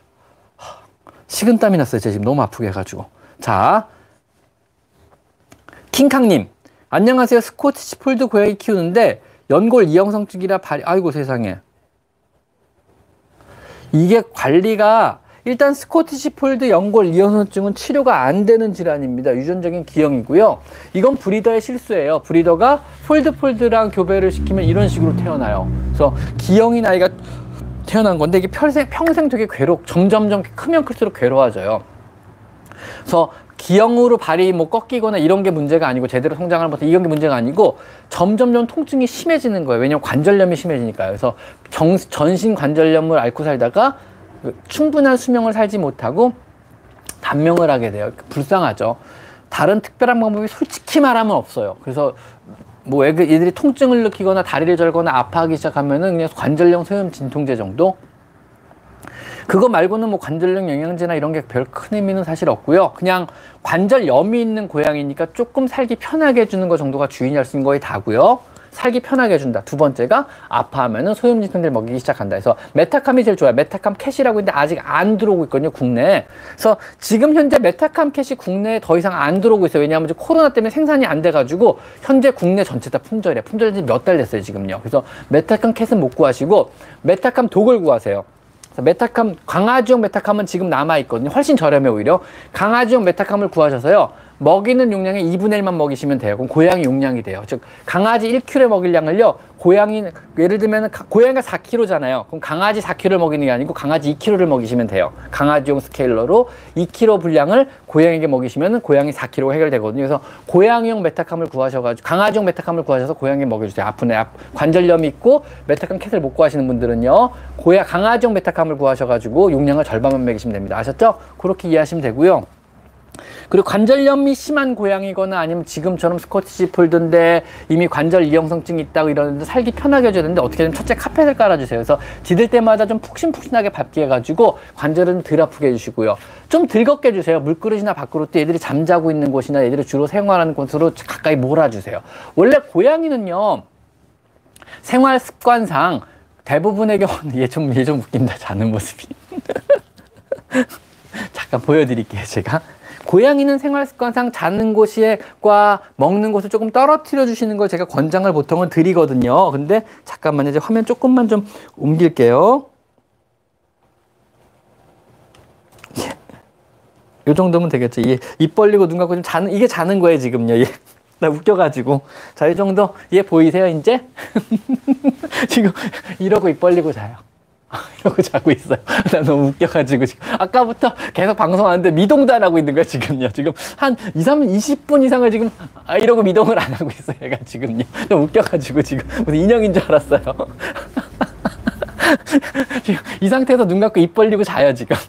어쨌든 그 원래는 다 떠, 널찍 널찍 떨어뜨려서 화장실과 자는 곳과 먹는 곳은 다 최대한 떨어뜨려 주셔야 되거든요. 얘들은 사냥터와 자기가 화장실과 먹는 곳이 다 다르기 때문에. 근데 관절염이 있거나 노령묘, 관절염 있는 노령묘거나 뭐 관절 이용성증이 있으면 다 모아주세요. 많이 들겁게. 그 다음에 캣타워 같은 것도 좀 오르기 편하게 최대한 낮게 설치해 주시고요. 중간중간에 뭔가 밟고 올라갈 수 있는 곳을 설치해 주시는 게 좋아요. 점프를. 그리고 뛰어내릴 때도 관절이 덜 아프게 푹신푹신한 카페트를 깔아주세요. 올라가는 것도 카페트를 깔아주셔야 되고 내려오는 것도 카페트를 깔아주셔야 돼요. 그래야 발톱을 쓸 수가 있어가지고 관절에 힘을 덜 주고 올라갈 수 있어요. 무슨 얘기냐면요. 미끄러운 바닥이면 얘들이 점프, 미안, 미안, 널 놀라게 하려는 뜻이 아니었어요. 잠꼬 됐나 봐요. 높은 곳에 올라갈 때라도 미끄러운 곳이면은요 관절에 더 많은 힘을 주고 점프를 해야 점프를 할 수가 있어요. 근데요 미끄럽지 않은 이런 카펫이 있으면요 발톱에 힘 발톱을 세워서 발톱으로 움켜쥐고 점프하면요 훨씬 적은 힘으로 올라갈 수가 있어요. 착지도 마찬가지예요. 미끄러운 곳 착지하려 그러면 굉장히 많은 힘을 주고 착지를 해야 되는데 미끄럽지 않은 이런 푹신푹신한 관절을 세워가지고 관절로 움켜쥐면서 착지를 하게 돼요. 그러면은 관절에 무리가 훨씬 덜 가요. 그렇기 때문에 항상 카펫을 깔아주는 거 잊지 마시고요. 화장실도 들어가고 나오기 편하게 단을 좀 낮게 해주셔야 돼요. 입구를 되게 낮게 설치해 주세요. 그리고 모래를 좀 얇게 깔아주셔야 돼요. 그러니까 할 수 없이. 그래야지 애들이 화장실에 들어가고 나오기 편해서 화장실 사용을 잘 할 수가 있거든요. 이런 식으로 관절이 아픈 고양이들이 사용이 조금 편하게 여러 가지 다니기 편하게 생활이 편하게 이런 식으로 조금 조금 조금 조금씩 이렇게 해주시면은요. 조금 좀 지금보다 나은 삶의 질을 누릴 수 있을 것 같아요. 치료는 안 되니까 어쩔 수가 없고요. 뭐 관절 영양제 크게 도움 안 돼요. 뭐 이 영양제 먹으면 조금 낫습니다. 고 영양제 막 챙겨주시는데 뭐 뭐별 5만 가지 영양제 다 챙겨주시는데 별 큰 도움은 전혀 안 되세요. 그냥 뭐 믿음으로 먹이는 새벽 기도 같은 약들이라고 생각하시면 될 것 같고요. 그냥 차라리 아파하면은 관절용 소염 진통제 메타캄 먹이실 거를 권장드릴게요. 얘 아직도 안 깨고 있어요 지금. 뭐냐 너 오늘. 신기한 놈들 많네요 오늘. 자 또 볼까요? 다행히 키튼 습사료만 급여하고 있습니다. 그것 다행이네요. 습식을 자제하라고 하시면 치아 관리 이야기했는데 그 말을 듣자마자 효소책을 구했어요. 습식 사료 먹으면 치아에 좋지 않나요? 수의사분마다 보는 관점이 달라서 일단 습사료를만 먹으면은 치아에 안 좋을 수는 있어요. 무슨 얘기냐면 그 정확히 그 얘기가 아니고요. 건사료를 먹으면서 이 건사를 쪼개 건사료가 쪼개지잖아요. 쪼개는 과정에서 이빨을 살짝 닦는 효과가 있는 거예요. 그것 때문에 건사료를 먹으면은 이빨에 이빨을 청소하는 효과가 있어 약간 도움이 되는 거지. 습세료가 치아에 안 좋은 게 아니에요. 무슨 얘기인지 아시겠죠? 첫 번째는 그거예요. 팩트는 그거예요. 그래가지고 칫솔질을 해주시면 돼요. 그 경우는요. 이해 가시죠? 그러니까 칫솔질을 해주면 해결될 문제를 굳이 뭐 건사료를 먹여라 이건 아니고요. 그다음에 치아용 치아에 칫솔질 해주는 여러 가지 간식이나 과자들이 많아요. 대표적으로 그린이나 이런 것들이 그래요. 그러게 섬유질이 많이 들어 있어가지고 씹으면서 이빨을 청솔하게 해주거든요. 이런 것들을 먹이셔도 충분하거든요. 그리고 구조에서 뭐 습자료를 먹, 먹으면은 뭐 이빨에 안 좋다. 이거는 사실은 좀 낭설에 가까운 것 같아요. 그거는 좀 아닌 것 같아요. 아셨죠? 치석사료 먹이는 거 도움 되죠? 당연히 되죠. 근데 제일 좋은 거는 칫솔질을 해주는 겁니다, 여러분. 칫솔질 해주는 게 한 100이라 그러면은요. 어, 이빨에 좋은 사료를 먹이, 먹이는 게 뭐한 10과 한뭐한 7, 10% 20% 정도, 20 정도? 칫솔질은 100이라고 치면은요. 그러니까 사실은 나머진 큰 도움이 안 돼요. 그래서 칫솔질이 최고입니다, 여러분. 무조건 칫솔질이 최고입니다. 그나마 안 해주는 것보다 낫기 때문에 뭐, 뭐, 치아 과자를 먹여라 아니면 건사료를 먹여라 이런 거지 칫솔질이 제일 좋습니다. 근본적으로는요. 아셨죠? 치아는 유치 때부터 관리해줘야 좋은지 이거는 이거는 관점에 따라 이거 이게 이거야말로 관점에 따라 다른데요. 유치 때부터 관리해줘야 좋은가요라고 물으면 사실 유치는 다 빠질 이빨이라 뭐 닦아주는 게 의미는 전혀 없어요. 그래서 관리 안 하셔도 상관없습니다. 근데 습관 때문에 그래. 아기 때부터 칫솔질을 습관을 들려고 해주는 거지. 사건 말하면 아기들 이빨 이렇게 어릴 때부터 닦는 게 습관 때문에 그러는 거지. 어차피 빠질 이빨이라 관리할 이유는 전혀 없거든요. 어차피 빠질 이빨 깨끗하게 닦아서 뭐해? 썩지 말라고 닦는 것도 의미가 없잖아요. 바꿔 말하면요. 어차피 빠질 유치를요 굳이 관리하고자 이빨을 닦을 필요는 전혀 없습니다. 이건 사실이에요. 근데요 굳이 아기 때부터 이빨을 닦는 거는요 이빨을 닦는 습관을 들려고 하는 거예요. 왜냐하면 이미 유치가 다 빠지고 치아 관리가 다 끝나가지고 연고치가 나는. 요 시기에 칫솔을 들이대면 그다음부터 난리가 나거든요. 이게 미쳤나 이러고 막 물고 뜯고 난리가 나는 거예요. 아기 때 아무것도 모를 때 사회화 시기라 그러죠. 모든 것을 받아들이고 당연하게 생각하고 배우려고 하는 시기 사회화 시기 때 입안에 무언가 주인의 손가락도 한번 넣어보시고 이물질 칫솔도 넣어보시고 간식도 입으로 손가락을 입안에 넣어주시고 이러면서 네 입에 내 손가락이 들어가도 맛있는 게 들어가는 거야. 이런 식으로 교육을 시키셔야 칫솔질이 나중에 가능한 거지. 다 큰 다음에 갑자기 칫솔 들이대면 이게 미쳤나? 갑자기 왜, 왜 난리야? 갑자기 지금 와서? 뭐 이런 식으로 얘가 상, 상황이 바뀌는 거거든요. 그래서 아기 때부터 해주셔야 돼요 칫솔질은요. 나중에 커서 하려면은 되게 되게 힘들어요. 고양이 보험은 지금 솔직히 말씀드리면 페퍼민트가 전 제일 개인적으로 난 것 같아요. 나머지 조건들 자세하게 모르겠는데 아직은 페퍼민트가 좀 낫지 않을까라고 조심. 삼성은 어떻게 될지 모르겠어요. 근데 제가 한 6, 7, 8개월 전에, 아, 8, 9개월 전에 한 10개월쯤 됐겠다. 10개월 전에 제가 보험 관련된 컨텐츠를 하나 만들어서 올린 적이 있어요. 그때 이제 보험들을 다 봤거든요. 쭉 보면서 비교를 한번 해봤어요. 제가. 그래서 뭐가 좋을까 봤는데, 그때 당시에 10개월 전까지는 페퍼민트가 제일 좋았어요. 지금 뭐 새로운 보험이 나오는지 모르겠지만요. 왜 좋았냐면요. 페퍼민트가 일단 7, 8살까지 가입이 가능하고요. 첫째는요. 그 다음에 어, 여, 고양이가 죽을 때까지 무, 무제한으로 연장이 가능해요. 그래서 연장이 무제한 가능한 게 두 개밖에 없었어요. 대부분 다 11살이면 연장이 더 이상 안 되고 보험이 마감이 돼버렸거든요. 근데 고양이 입장에서는요, 강아지, 요즘에 고양이들 18살, 17살 살거든요. 20살까지도 살거든요, 고양이들이. 본격적으로 생각을 해보세요. 고양이한테 돈 거의 안 들어요. 아, 아파서 뭐 수, 처음에 수술이나 사고 때문에 그렇지. 근데 만약에 얘들이 진짜로 아파서 돈이 직접 본격적으로 들어가는 시기가 몇 살이냐면은요. 대부분 10살 넘어서요. 10살, 11살 넘어가면서부터 그때부터 신부전 생기고 뭐 치아 없어서 병변이네 종양 생기고 뭐 관절염에 난리가 나는 거예요. 그래서 얘들이 돈이 본격적으로 막, 막 물쓰듯이 막 들어가는 시기가 대부분 11살 넘어서부터 그때부터 노령성 질환으로 본격적으로 노령성 질환, 즉 소모적인 병이기 때문에 돈이 끝없이 들어가는 질환이 11살 넘어서부터 생기기 시작해요. 근데 대부분의 보험이 웃긴 게 뭐냐면 요. 11살 뒤에 연장을 안 받아줘요. 즉 모든 보험 가입은 대부분의 보험은 7살 이전만 보험 가입을 받아줘요. 그 이후에 보험 가입 받아주는 보험사가 없어요. 왜냐하면 리스크가 너무 크기 때문에 그래요. 근데 7살 이전에 보험 가입을 한 다음에 7살쯤 보험 가입을 한 다음에 연장은 해줘요. 보험 가입했으니까 해마다 연장할래 연장하겠습니다 하면 연장을 해죠 물론 금액은 점점 올라가겠죠. 근데 대부분 보험사가 어떻게 되냐면요. 11살 되면 연장이 끝나요. 그 다음부터 더 이상 보험을 안 받아주는 거예요. 연장 응 연장 더 이상 안 해줄까? 이제 끝이야 이러는 거예요. 대부분 11살에 끝나는데 재밌는 게 동부화재인가 하고 페퍼민트만 거의 무제한 연장이었어요. 재밌는 게 그래가지고 이거는 보험 애초에 보험 청약 단계부터 그래요. 시작부터 무제한 연장을 조건으로 보험을 가입하는 거기 때문에 중간에 계약을 못 바꾸세요. 어차피 그러니까 요거는 사실은 지금 내, 내, 내 고양이 7살 8살이다 그러면 페퍼민트 정도는 가입해두면 나쁘지 않을 것 같아요. 페퍼민트하고 동부화쟁가만 무제한 연장 조건이면 가입해두는 게 좋을 것 같아요. 왜냐하면 지금 당장 어떤 내 보험의 혜택을 누리려고 가입을 하라는 얘기가 아니고요. 11살 이후의 혜택을 위해서 지금 가입을 해두라는 거예요. 어차피 11살 된 고양이가 보험 들 수 있는 보험은 한 가지인가 있는 걸로 알고 있는데 잘 모르, 기억은 안 나요. 강아지 있는데 고양이가 있는지 모르겠어요. 그래서 노령묘가 들 수 있는 보험은 없어요. 어차피. 대부분 보험은요, 7, 8살까지를 마지막으로 커트라인을 잡고 있기 때문에 지금 여러분의 고양이가 7살, 8살이라면 지금 보험을 가입하세요. 그리고 지금 때문에 보험을 가입하는 얘기가 아니고요. 11살 이후에 노후를 대비해서 보험을 들어놓는 거예요. 사람도요, 노후를 대비해서 연금을 드는 거잖아요. 고양이도 마찬가지예요. 그냥 고, 내 고양이 연금이다 생각하시고 보험 가입하세요. 좋을 겁니다. 지금 당장은 손해일 수 있어요. 뭐 굳이 뭐 손해인지 뭐 이런 거 따지라 그러면 계산해보면 복잡하긴 하지만 뭐 손해겠죠. 지금 그러니까 보험사가 유지가 되겠죠. 근데 지금 당장은 손해일지 모르겠지만 안 아프면 근데 솔직히 손해도 아니죠. 안 아프면 이득 아니에요. 솔직히 안 아파서 보험 혜택을 못 받는 건 손해가 아니에요. 안 아파서 보험 혜택을 못 받는 건 이득입니다. 왜냐하면 고양이가 안 아파서 행복하고 여러분도 뭐 돈이 추가적으로 안 나가서 행복한 거니까요. 이득이에요. 그래서 지금 보험을 가입해 두시면은요. 틀림없이 언젠가는 11살, 12살이 넘어가면서부터는 언젠가 크게 빚을 볼 날이 있을 거예요. 그러니까 지금 보험을 꼭 가입해 두시고요. 여러분이 보험을 가입할 때 어떤 보험이 좋냐 이런 거 따지지 마시고요. 언제까지 연장이 가능하냐만 따지세요. 내 고양이는 오래 살 거예요. 여러분의 고양이는 오래 살 겁니다. 왜냐하면은 여러분은 최소한 제 채널을 구독하시는 분들이고 제 채널을 통해서 많은 정보를 듣고 계시잖아요. 이런 분들은 고양이 관리 잘할 수밖에 없고요. 그렇게 관리가 잘 된 고양이가요. 14살, 15살에 죽을 리가 없어요. 보나마나. 18살, 20살까지 살 겁니다. 여러분의 고양이는 오래 살 거예요. 장수할 거고요. 굉장히 굉장히 나이가 들어서요. 막 벽에 똥칠할 때까지 사가지고 노, 나중에 노령 막, 막, 죄송합니다. 갑자기 말이 이렇게까지 갔지. 나중에 치매까지 올 때까지 살 거예요. 그래서 18살, 20살까지 살 여러분의 고양이를 위해서는요. 나이가 들어서까지 보험 혜택을 줄 수 있는 그런 보험사를 선택한 게 현명한 겁니다. 지금 보험 들어가지고 11살에 마감되는 보험은 들 필요가 없어요. 그건 사기. 내가 보기에 그건 사기예요, 사기. 아니, 어차피 보험 혜택을 본격적으로 받을 게 12살, 13살, 14살인데 그 전에 더 이상 우리 보험 가입 안 돼. 음, 이제 끝이야. 보험 연장 안 돼. 이러면 이게 사기지 뭐예요, 솔직히 까놓고 얘기해서. 그죠? 그러니까요.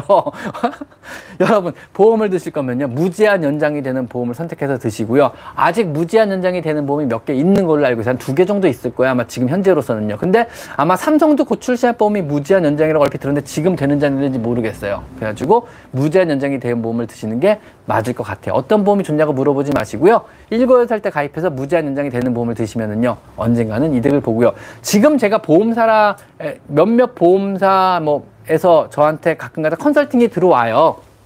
그래서 이런 이런 보험 어떨 것 같습니까? 이 무엇이 더 필요한 것 같습니까? 고양이를 해서 어떤 게 이런 거 문의가 들어오면은 이제 앉아가지고 저랑 가끔 얘기를 하거든요. 그래서 컨설팅비를 받고 컨설팅을 해주는데 일단 무제한 연장 제가 말씀드리고 얘기를 좀 느낀 게 다 그거예요. 지금 현재 대부분의 새로 나온 고양이나 강아지 보험들이요. 보험사들이 엄청난 손해를 감수하고 런칭을 지금 하고 있어요. 그래서 대부분 다 생각하는 게 비슷하더라고요. 1년에 20억 이상 손해볼 각오하고 있습니다라고 얘기를 하면서 플랜을 짜더라고요. 바꿔 말하면요. 지금은 보험이 유착식이고 어떻게 하면 더 많은 N수, 어, 많은 사람들을 내 보험에 가입시킬까를 생각하는 거지 이 사람들이 어떤 금전적인 이득을 생각하고 보험 플랜을 짜거나 만들지 않더라고요. 그러니까 지금은 가입하면은 웬만하면 이득입니다. 지금은 이득이고 나중에는 이득이 아닐 수도 있겠죠. 근데 지금은 보험사들이 상당한 손해를 감수하고 사실 보험 플랜을 짜고 보험을 만들고 있어요. 지금은요. 그래서 되게 많은 손해를 감수하고 유지를 하고 있고요. 지금 흑자가 나는 보험사가 하나도 없고요. 모든 보험사가 전부 다 굉장히 심한 적자예요. 많은 적자를 보면서 유지를 하고 있고요. 그나마 삼성 정도만 지금 거의 또이또이 하고 있대요. 근데 삼성도 또이또이 하고 있는 이유가 뭐냐면요. 사람 쪽 resource를 갖다 써서 그래요. 사람 보험 쪽에 어떤 상담센터, 상담실, 사무실, 그 다음 그쪽에 모든 인원, 을 갖다 쓰고 있기 때문에 또이또이가 되는 거지. 사실 따지고 보면 그것도 보험으로 치면 굉장히 심한 적자를 보고 있는 게 삼성 쪽도 마찬가지고. 그래서 대부분의 보험사가 지금 20억 이상의 되게 심각한 적자를 내고 있다는 거. 그것도 대부분 좋은 플랜을 짜서 많은 사람들을 유지하기 위해서 그냥 리스크를 그 리스크를 안고 적자를 유지하면서도 지금 유지를 하고 있다는 거. 그리고 대부분의 보험이 지금은 이득이라는 거 여러분한테. 이득이라는 거. 그 대신 그 대신 어 여, 지금 현재 이득이 여러분 고양이한테 실제로 이득이 되려면은요 11살 이후까지 보험이 유지되는 보험을 가입해 가지고 연장을 해야 되는 거. 나중에는 여러분 중간에 그만두시면 그 다음에 연장이 안 돼서 끝이에요 그걸로요. 7살 이후에는 가입을 못 합니다 보험을. 신규 가입을 안 받아줘요 이해를 하셔야 되는 게 일곱 여덟 살 이후에는 어떤 보험사도 신규 가입을 받아주는 보험사는 없어요. 바꿔 말하면 일곱 살에 든 다음에 그 연장을 계속해서 쓰는 건데 연장을 계속해서 쓰는 건데 그 연장이 처음 플랜부터 처음에 애초에 여러분이 계약 당시부터 계약할 때 이 보험은 언제까지 연장이 가능합니다. 명시가 돼 있어요. 열한 살까지 가능합니다. 열두 살까지 가능합니다가 명시가 돼 있어요. 모든 보험사들이 거기서 우리 보험사는 무제한 가능합니다로 된 보험사를 선택하시면 돼요. 이해 가시죠? 그래서 하실 때는 우리 보험사는 무제한 연장이 가능합니다가 내가 알기로 동부화재, 페퍼민트, 그다음 삼성이 되는지 모르겠어요. 이 두 가지는 기억나는데 확실하게. 그래서 그런 걸 찾아 쓰시면은 될 것 같습니다. 아셨죠? 아고 힘들어. 자, 우리 노르웨이에서 다섯 살 아기가 꾹꾹이를 하면서 오늘 뭐 말이 좀 많이 샜네요. 제가 목이 되게 아프죠. 오늘 왜 이렇게 목이 아프죠? 오늘 제 컨디션이 안 좋은가 봐요. 지금 50분, 53분 됐는데 시작한 지 목이 좀 많이 아프네요. 거기다 겨울이라 그런가 봐. 이 안이 지금 엄청 건조해요. 가습기 하나 켜놓으라 그래야 될 것 같아요. 고양이도 되게 힘들 것 같아요. 우리 노르웨이에서 다섯 살 아가가 꾹꾹이를 하면서 소매를 물어요. 소매 물 수 있어요. 꾹꾹이 하면서 침도 뚝뚝 흘리면서 그래요. 마운팅 하는 것 마냥 흔들면서 하는데 하지 말라고 살짝 미시면 삐져서 양하고 도망가요. 하지 말라는 뜻인가요?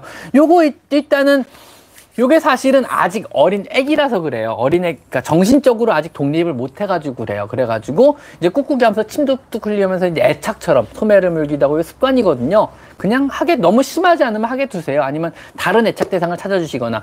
요게 이제 자립심이 부족한 애들이 많이 이런데 뭐라 그러지 사냥놀이 같은 거 많이 시켜주라 그러더라고요. 그래서 사냥에 자꾸 자꾸 성공시켜가지고 자신감을 불어넣어주고 너도 혼자 독립적으로 사냥을 할 수 있는 동물이야. 뭐 이러면서 공놀이도 자꾸 시켜주고 이러면서 많이 놀아주세요. 그래서 무언가 성취감을 주고 내가 무언가 혼자 할 수 있다는 걸 자꾸 알려주면요 점점점 나아진다 그러더라고요. 그래가지고 이것도 자립심이 부족한 특히 남자 고양이들이 많이 이렇다 그러더라고요. 아직 성장을 정신적인 성장을 못하. 근데 고, 실내 사는 고양이가 어떤 정신적인 성장을 해가지고 자립심을 갖는 게 되게 힘들다 그래요. 무슨 얘기냐면요. 우리 우리한테 모든 아직도 음식을 해결하잖아요. 사냥을 우리가 대신해주고 있는 거거든요. 즉 얘네들은 아직도 부모가 사냥을 해주는 어린 아기들일 뿐이에요. 스스로 사냥을 해야 결국은 성묘로서 인정을 받는 거거든요. 사람도 마찬가지잖아요. 내가 스스로 나가서 일을 하고 돈을 벌고 내가 스스로 세금을 내기 시작해야 하나의 사회인으로 인정을 받는 거예요. 내가 스무 살이 넘었다고 사회인이 되거나 어른이 되는 거 아니에요.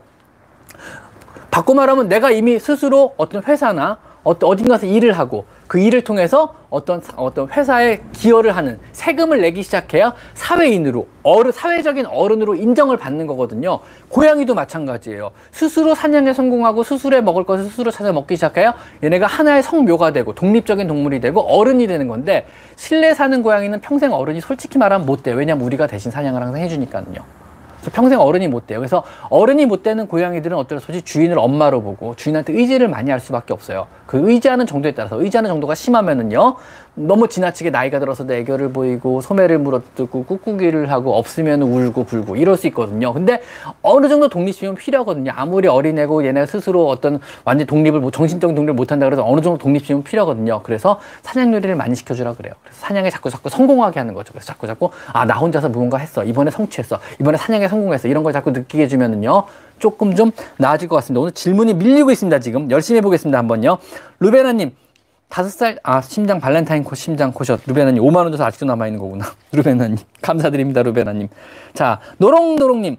밤에만 벤토머리를 먹는 건 왜 그럴까요? 지금 4개월 된 아이입니다. 왜 그럴까요? 저도 모르겠네요. 왜 벤토머리를 먹을까요?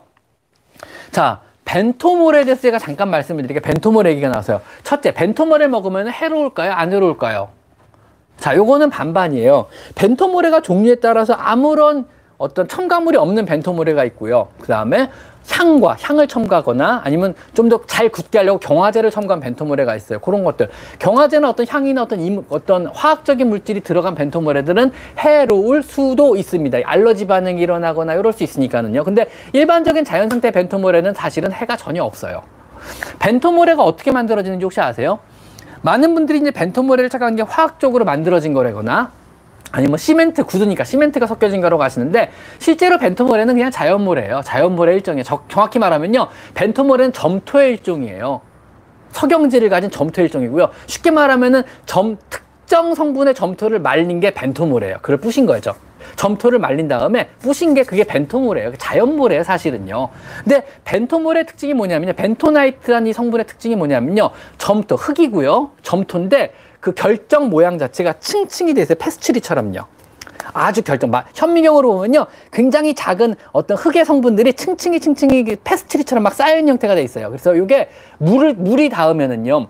모세관 영상처럼 이 층과 층 사이에 물이 싹 스며드는 거예요. 그러면서 이게 서로 서로 엉겨서 붙어버려요. 그래가지고 굳는 거예요. 이게, 이게 벤토몰의 정의예요.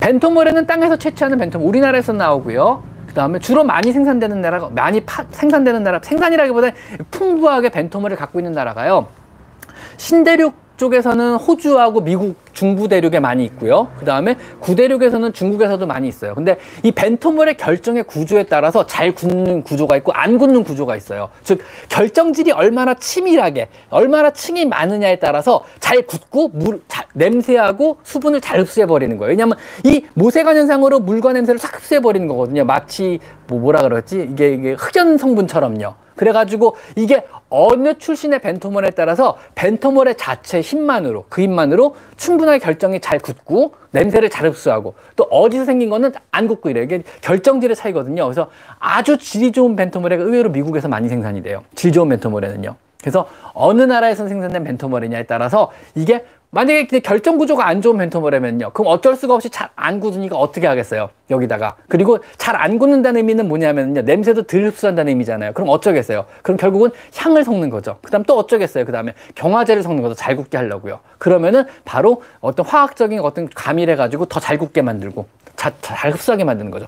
고양이한테 가장 좋은 모래는 어쩔 수 없이 누가 뭐라 그래도 벤토 모래 이거는 사실이에요. 뭐 두부 모래 좋다 아니면은 뭐뭐 뭐 크리스탈 모래가 좋다 아니면은 뭐 그냥 뭐 나무 결을 압축한 펠렛 모래가 좋다 그러는데 아니에요. 벤토 모래가 제일 좋아요. 어쩔 수 없어요. 왜냐면 고양이한테 사용해 보면 알거든요. 그래서 고양이를 쫙 풀어놓고 여러 가지 다양한 모래를 하면 모든 고양이들 대부분 다 벤토 모래를 선택을 해요. 왜냐면 그게 가장 자연 모래와 흡사하기 때문에 그래요. 그래서 고양이의 성격에는 벤토 모래를 선호하고요. 고양이의 선호도가 좋은 모래 기준이거든요. 결과적으로는요. 그러면 벤토 모래를 조, 서, 좋은 게 사실인데 그럼 벤토 모래 중에 어떤 벤토 모래가 좋냐가 또 남잖아요. 그럼 당연히 잘 굽고 냄새 흡수 잘하는 벤토 모래가 좋은 거죠. 그리고 잘 굽고 냄새 모래 냄새가 냄새 흡수 잘하려면 어떤 화학적인 첨가물 없이 잘하려면 벤토 모래 성상 자체가 좋아야죠. 그러니까 벤토 모래 자체가 애초부터 좋은 모래를 풀면은 모래를 퍼가지고 만들면은요. 그거 자체만으로도 잘 굽고 냄새를 잘 흡수한다는 거예요. 벤토모레는요 그냥 모래일 뿐이에요. 아셨죠? 어떤 화학적인 성분이 들어간 것도 아니고 원래대로 하면은요 시멘트가 들어간 것도 아닙니다. 그냥 모래예요 진짜. 모래 중에 어떤 특정 석영 특정 석영과 특정 암모늄인가 이런 게 들어가 가지고 만들어진 게 벤토모레고요. 대부분 점토의 일종입니다. 점토 중에서도 잘 굳는 재질의 점토가 되는 거죠. 말린 점토라고 보시면 돼요.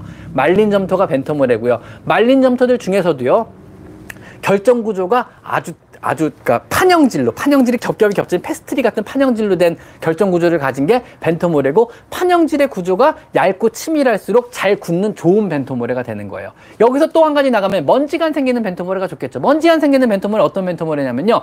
많이 털어서 만들면 먼지가 안 생겨요. 무슨 얘기냐면요. 벤토모래를 채취했을 거 아니에요. 그래서 말려서 부셨을 거 아니에요. 그래서 벤토모래가 됐어요. 그래서 근데 이제 얘네들이 결정을 해. 도대체 어느 정도까지 부셔야지 흡수를 잘하느냐 보는 거죠. 고우면 고울수록 좋아요. 왜냐하면 얘들이 밝기에 어, 거칠지 않으면 거칠지 않을수록 그리고 고우면 고울수록 고양이들이 사용을 잘해요. 그리고 덜 묻어나요. 거칠고 큰 입자는요 고양이 발이나 털에 잘 묻어가지고 온 집안을 사막화를 시켜요. 바꿔 말하면 고울수록 좋은데 너무 고우면 로스율이 커요. 유실이 많이 돼요. 왜냐하면 가루가 돼버리면 못 쓰잖아요. 버려야 되잖아요. 유실이 많이 되고 두 번째로요.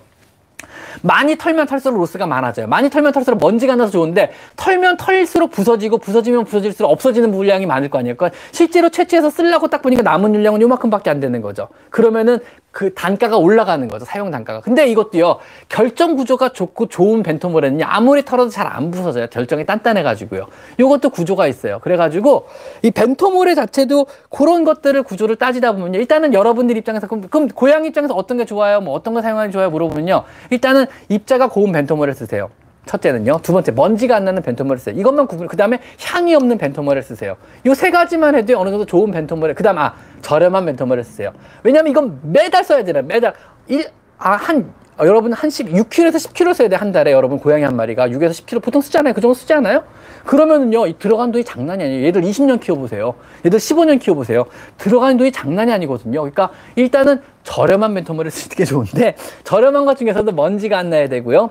입자가 거칠면 안 돼요. 벤토모를 딱 보면요. 어떤 건 되게 뭐라 동글동글한 게 있고 어떤 건 되게 막 거친 게 있어요. 거치면요. 발바닥에 잘 붙어요. 진짜로. 털에도 잘 붙어요. 구름에 털에 막 붙거든요. 거칠어 가지고. 그럼 온 집안이 진짜 사막화 됩니다. 그런 것들은요. 그런 거는 뭐 사막화 방지 매트 백날 써도 소용없어요. 발바닥에 붙어서 나오는 거기 때문에요. 쉽게 말하면 여러분 고운 고운 모래에 여러분이 맨발로 다니면 발에 잘 안 묻는데요. 거친 모래를 다니면 발에 잘 붙잖아요. 그 원리예요. 그래서 입자가 없고 먼지가 들러야 되는 것도 당연히 먼지 나면 안 돼요. 얘들 결막염도 잘 생기고 호흡기 질환도 잘 생기고 집안도 일단 먼지 때문에 이렇게 하면 뭐 화장실 근처 손가락으로 한번 쓱 한번 이렇게 해보세요. 여기 먼지 그대로 묻어나요. 그러니까 먼지가 안 나는 걸 쓰셔야 되는데 먼지 안 나는 거 한번 쏟아보면. 이렇게 쭉 하고 부으면 먼지가 푹 하고 올라오면 이거 벌써 못 쓰는 거예요. 근데 어떤 모래들은요 아무리 높은 데서부터 먼지 하나도 안 나는 것도 있어요. 많이 털어온 건 그래요. 보통 뭐 그래서 뭐 뭐 세 번 털었습니다. 뭐 열 번 털었습니다. 이게 그런 그런 얘기거든요. 그래가지고 벤토나이트 모래 쓰시고요. 입자 고운 거 쓰시고요. 동글 입자 표면이 거칠지 않고 동글동글한 거 쓰시고요. 먼지 안 나는 거 쓰시면 돼요. 그리고 저렴하면 그게 최고의 벤토모래입니다. 아셨죠? 그런 모래 쓰시면 돼요. 아셨죠? 자, 또 잠깐 말이 샜네요. 무슨 말 하다 샜는지 모르겠지만 일단 말이 샜습니다. 많이 생것 같네요. 죄송합니다. 벤토모래는 그렇습니다. 아, 진짜. 오늘 왜 이렇게 힘들죠? 자, 또 볼까요? 조아영님, 만원 감사드립니다. 참고양이 집사인데 방문 앞에 까꿍하는 느낌으로 사라졌다가 다시 나타났다 걸 반복해요. 눈을 맞으실 때마다 채터링을 몇 번 하다가 달려 나오는데 좋아서인지 뭔지 궁금해요. 좋아서일 겁니다. 그리고 사실 채터링은 사냥 동작이에요. 사냥이에요. 나 지금부터 사, 흥분해가지고 사냥할 거다라는 거거든요. 그래서 주인하고 사냥놀이 하는 것 같은데 요거는요. 채터링은 사냥의 언어입니다. 그러니까 나 지금부터 사냥할 거야. 뭐 이런 거라고 보시면 될 것 같아요. 자, 그 다음에 살 빼야님, 살 빼는데 성공을 꼭 하시길 바랍니다. 저희 얘기가 심장 모양이 살짝 기형이라는데 심장병은 없다는데 혹시 따로 조금 조심해야 될 행동이 있을까요? 글쎄요. 심장 모양이 기형이라 그러면은 일단 심장 초음파를 봐가지고 인풋 아웃풋에 그 다음에 밸브들에 문제가 있는 점인지 먼저 살펴보셔야 될 것 같아요. 밸브에 문제가 없고 인풋 아웃풋에 문제가 없다 그러면 큰 문제 없이 잘 생활하시면 되는데 일단 엔티프로 BMP 검사를 한번 해보셔서 혈액 검사죠. 피 한 방울 말씀하는 검사거든요. 그거 한번 해보셔가지고 심장병 소인이 있는 점인지 먼저 살펴보시고요. 그게 정상이면은 큰 문제가 없습니다. 엔티프로 BMP의 원리는 뭐냐면은요. 현재 심장병이 있으면 심장 세포들이 지금도 계속 파괴가 되고 있다는 의미예요. 쉽게 말하면요. 심장이 무리를 해가지고 심장 근육의 세포들이 파괴가 되고 있으면요. 심장 근육 안에 심장 근육 세포를 형, 심장 근육을 만드는 그 세포 안에만 특유의 효소들이 있어요. 그게 엔티프로비엠피 효소들이거든요. 그 효소들이 혈중으로 유리가 될 거예요. 심장 근육이 찢어지면서요. 그러면은 그 효소치를 검사해야 하는 거예요. 그래서 수량, 수량적으로 아, 이 평균적으로 얼마가 있어야 정상인 이 효소가 이 정도까지 검출이 되면 얘는 심장 근육이 지금 많이 파괴가 되는 거니까 위험하구나. 얘는 심장병이 있는 거구나. 이런 의미를 나타내는 거거든요. 엔티프로비엠피 검사상의 정상이라 그러면 심장에 지금 아무런 무리 없이 지금 잘 뛰고 있고 심장 근육 세포들도 많이 파괴가 안 되고 잘 유지가, 유지가 되고 있다는 의미니까 너무 큰 걱정 없이 잘 키우면 될 것 같습니다. 아셨죠? 얘는 자세를 바꿨네요. 푹 자네요. 자, 또 뭐가 있나 볼까요? 유소영님 후원자 등급 감사드립니다. 항상 모든 후원자 등급께는 제가 진심으로 감사드립니다. 정말 진심으로 감사드립니다. 저희 제 채널은 역시 멤버십 제도를 운영하고 있고요. 멤버십 회원들에게 특별하게 제가 드리는 특혜는 아무것도 없습니다. 그거는 정말 죄송하게 생각합니다. 왜냐하면 애초부터 제 모든 정보는 공개된다고 믿는 사람이기 때문에 모든 영상과 그 다음에 모든 글들은 전부 다 모든 분들께 다 똑같이 공개하고 있습니다. 그래서 앞으로도 역시 마찬가지로 멤버십 회원분들을 위해서 제가 특별하게 영상을 공개하거나 특별하게 정보를 따로 공개할 일은 없을 겁니다. 그래서 특별하게 제가 드릴 만한 혜택은 전혀 없고요. 그건 정말 죄송하게 생각합니다. 그래도 한 가지 혜택들이 있는 게 있더라고요. 그게 뭐냐면요. 질문 답변이요. 그래가지고 멤버십 회원분들의 질문을 올려주시면요. 제 채널에다가 어디든 간에 상관없이 어떤 영상이든 간에 상관없이 제가 한 하루나 이틀에 한 번씩 멤버십 회원분들 글만 따로 검색이 가능해요. 그래서 멤버십 회원분들의 글만 따로 검색을 해가지고 그게 인터넷 뜨거든요. 쫙 멤버십 회원분들의 글만요. 그것만 보서 질문에 대해서는 전부 다 답변을 해드리도록 해드리고 있거든요. 지금도 멤버십 회원분들의 글에 대해서는요. 그래서 그 정도 혜택만 제가 드릴 수 있고요. 나머지 혜택은 제가 드릴 수 없을 것 같습니다. 그래도 멤버십 혜택에 혜택을 멤버십 회원에 가입하시고 또 그 회원을 계속 유지를 해주시는 여러분 모든 분들께 진심으로 감사를 드립니다. 나름 그래도 5천원 돈인데 한 달에 감사하죠. YA님 감사드립니다. 17개월 코숏 여묘가 6개월 남묘와 합사 3개월째입니다. 잠깐만요. 17개월이 17개월이면 1년 6개월 된 코숏인데 1년 5개월 코숏 여묘가 여자애가 6개월 남묘 합사 3개월째입니다. 어, 합사 성공률이 약간 높겠네요. 그래도 첫째가 설사도 했었고요. 약, 멈, 약 먹이고 멈춤. 갈수록 예민해지고 둘째 접촉하면 증기관 소리네요. 과업 증상도 보입니다. 현재는 진정해 보이고 지켜보는데 캠 보관 앞에서 엄청 자주 옵니다. 뭔가 방안이 있을까요? 합사 문제고요. 요거 방안 없어요. 첫째가 얼만큼 인정을 해주느냐 문제. 어차피 어린이는 소용, 어린이는 상관없어요. 어린이는 어차피 친입자잖아요. 얘는 그냥 여기가 마냥 좋고 어떻게든 자기 영역을 넓히, 넓히려고 하는 중이고 얘랑 친해지려고 노력을 하고 있을 거예요. 그래서 둘째는 상관이 없고요. 문제는 첫째가 얼만큼 허용을 해주냐의 문제인데 첫째를 잘해주는 수밖에 없어요. 최대한 스트레스를 줄여주고 첫째를 위해서 모든 걸 해주는데 첫째가 첫째를 위해서 모든, 이 포인트인 거예요. 첫째를 위해서 해줄 수 있는 모든 걸 해주세요. 여기에 포인트는 뭐냐면요. 둘째를 싫어하면 둘째를 격리를 해주 격리를 해서라도 첫째를 해줄 수 있는 모든 걸 해주세요. 그래서 아직까지 둘째를 너무 싫어하면요, 둘째를 잠깐 격리 다시 해야죠. 그래서 방면문 사이에 놓고 둘째가 첫째 근처에 못 오게 막아주셔야죠. 그것까지도 해주셔야 돼요. 첫째가 먹고 싶은 모든 걸 해주시고, 첫째랑 모든 걸 놀아주시고, 첫째에서 모든 걸 다 해주세요. 첫째 스트레스를 풀 수 있는 조그만 거라 있으면 다 해주세요. 그래서 제 영상들 중에 합사 관련 영상 되게 많이 있거든요. 그 영상들을 보시면서 첫째가 허용을 얼마큼 해주느냐 문제예요. 이건 첫째 싸움이거든요. 첫째한테 해줄 수 있는 모든 걸 해주세요. 그, 그 수밖에 없어요. 첫째가 얘를 끝내 허용을 못하면요. 끝내 같이 합사가 안 될 겁니다. 그때부터는요. 아셨죠? 이거는 첫째한테 달린 문제지 둘째랑은 아무런 상관이 없는 문제입니다. 아셨죠? 둘째는 아무런 상관이 없다는 거 기억을 해주세요. 야, 야, 야, 야, 야, 야. 얘 왜 이러지? 아이폰은 정말 어려운 것 같아요. 이번에 제가 아이폰으로 바꿨는데 아이폰 너무 어려워요. 됐다. 아이폰은 어려운 것 같아요. 자, 모찌모찌님 후원자 등급 감사드립니다. 그 다음에 러브제이치님. 윤쌤 천천히 말씀하세요. 너무 급해 보이셔서 걱정 걱정. 질문이 너무 많아서 급해요 지금. 죄송해요. 저 커피 한, 한 모금만 마시고 할게요. 지금 1시간 10분째 하고 있는데 어 1시간 10분 했네? 어 10분밖에 안 남았다. 오늘 목이 좀 아프네요. 그래도 놀이가 왔네요. 아까 조위에서 자고 있었거든요. 양모나이트하고. 잠 깼나 봐요. 고양이 좋아, 대학원 좋아하고. 왜 고양이 대학원인가요? 자, 그 다음에 성희, 김성희님, 후원자 등급 감사드립니다. 자, 다 했나요? 그럼 제가 빼먹은 분이 없나요? 그럼? 자, 제니키님, 8mm 결석이 발견된 고양이는 수술밖에 해결책이 없, 8mm면 너무 커요. 이건 수술밖에 해결, 해결, 해결이 없을 것 같아요. 8mm면은 녹이기엔 너무 큰데요. 일단은 그나마 조금 기대해 볼 만한 게요. 고양이 CD 있어요. 고양이 CD 스트레스라고 있거든요. 고양이 힐스에서 나온 CD라는 캔이 있는데 CD 캔도 있고 있고 요거만 먹여보세요. 그래가지고 한 달 뒤에 초음파 다시 보세요. 한 달만 먹이고. 그래서 미리수가 줄었다 그러면 계속 먹여서 한번 줄여보세요. 사이즈를요. CD 캔이 고양이 어를 좀 줄이기도 하거든요. 사이즈 녹이기도 하거든요. 그래서 녹는 녹는 게 보이면은 계속 CD를 먹여가지고 사이즈를 줄여 수술 없이 넘어갈 수 있고요. 8mm 좀 커서 힘들 것 같긴 해요. 근데 근데 만약에 사이즈가 안 줄었다 그러면은 구, 두말 않고 수술하시면 될 것 같습니다. 아셨죠? 제니키님 감사드립니다. 제니 누나. 자 이나영님 6개월 남아 오늘 호흡 마취로 중성화했는데 1시에 퇴원해서 지금 자다 깨다 하는데 호흡이 너무 빠릅니다. 중간에 습식 좀 먹었고요. 병원에 전화 해보니 괜찮다는데 이 정도면은 실제로 괜찮습니다. 걱정하지 않으셔도 됩니다.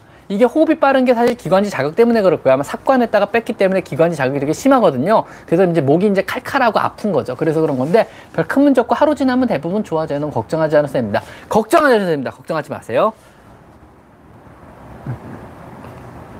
이나영님, 아까 이어서 응급 상황인가요? 내일 아침 병원에 갈까요? 개고흡은 안 합니다. 이게 아까 이어서가 뭐죠? 아, 이나영이 이거구나. 아니, 응급상황 아닙니다. 걱정하지 마세요. 내일 아침에 고, 병원, 안, 내일 아침에 병원 안 가셔도 됩니다. 그냥 정상적인 상황 같아요. 그래서 가습기 켜주시면 조금 도움돼요. 가습기 켜주세요. 조금 더 습하게 해주시는 거죠.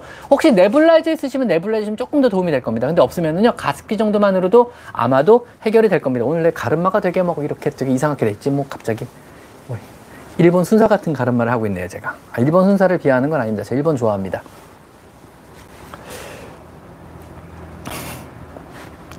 자, 안녕하세요. 양대학 데려왔는 양 양대 학대냥 아 학대냥을 데려왔다고요. 학대냥을 데려왔는데 이제 세 살이고 데려온 지 2년인데 아랫니가 두 개 남고 다 아랫니가 두 개 남고 다 빠지고요. 윗니도 한 개 빠졌어요. 치열이 안 좋은데 안 좋은 건가요? 요거는 검진을 해봐야 됩니다. 그래서 안 좋은지 좋은지 낮아다 뽑아야 되는 건지 잇몸은 괜찮은지 요거는 검, 이, 검진을 해봐야 될 것 같아요. 그래서 요거는 뭐라고 말씀드리기 힘들 것 같아요. 그 다음에 루이스 할트님 방사한 고양이가 이틀날까지만 그 자리에서 보이고 일주일째 안 보이는데 다른 곳으로 떠났을까요? 네, 다른 곳으로 떠났겠죠. 근데 조금 더 기다려 보세요. 좀 멀리 갔다 돌아오는 걸 수 있으니까. 요거는 요거는 좀 지켜보셔야 될 거예요. 근데 방사하면 다른 데로 가버리더라고 애들이 다 많이 그런 경우가 많이 있어서 뭐라고 말씀 못 드릴 것 같아요. 이거는 갑자기 점을 쳐달라는 얘기인데 여기 작두가 없어가지고 전에 제가 진료실에 작두를 하나 갖다 놓고 가끔 작두를 탔거든요. 근데 요즘에 작두 안 탄 지가 오래돼가지고 잘 모르겠어요. 다음에 작두를 갖고 와서 한번 타보겠습니다. 제가 이런 것들 질문 들어오면은요. 저 작두 잘 타요. 진짜 잘 타요. 이것도 작두도 타본 사람이 한다고 이게 찍는 것도 찍어본 사람들이 잘 알더라고요. 자, 루나님. 윤쌤, 저희 아이가 화장실만 치우려고 하면 꼭 쥐어짜듯이 오줌이나 응아를 해요. 왜 그럴까요? 그거 자기 냄새를 아마 뒤집어 엎으니까 그래서 반응을 하는 것들이 습관에 관련된 문제 같은데 이거는요 뭐 왜 그럴까요 그러지 마시고 아 얘는 화장실을 치우면은 쥐어짜서라도 한, 한 방울이라도 싸가지고 어떤 주인의 수고를 주인의 수고를 좀 덜어주려고 하는 거구나 아니면 되게 알뜰하구나라고 생각하시는 게 낫지 않을까요 알뜰한 애라고 봐야죠 뭐 예를 들면은 뭐가 있을까 왜 쓰레기통 비우기 전에 있는 쓰레기 없는 쓰레기 왜 분리수거 봉투 비우기 전에 있는 쓰레기 없는 다 찾아가지고 집어넣잖아요 뭐. 얘도 그런 습관이 있는 게 아닐까요? 현명한 놈이네 아주. 아주 현명하네요. 훌륭하네요.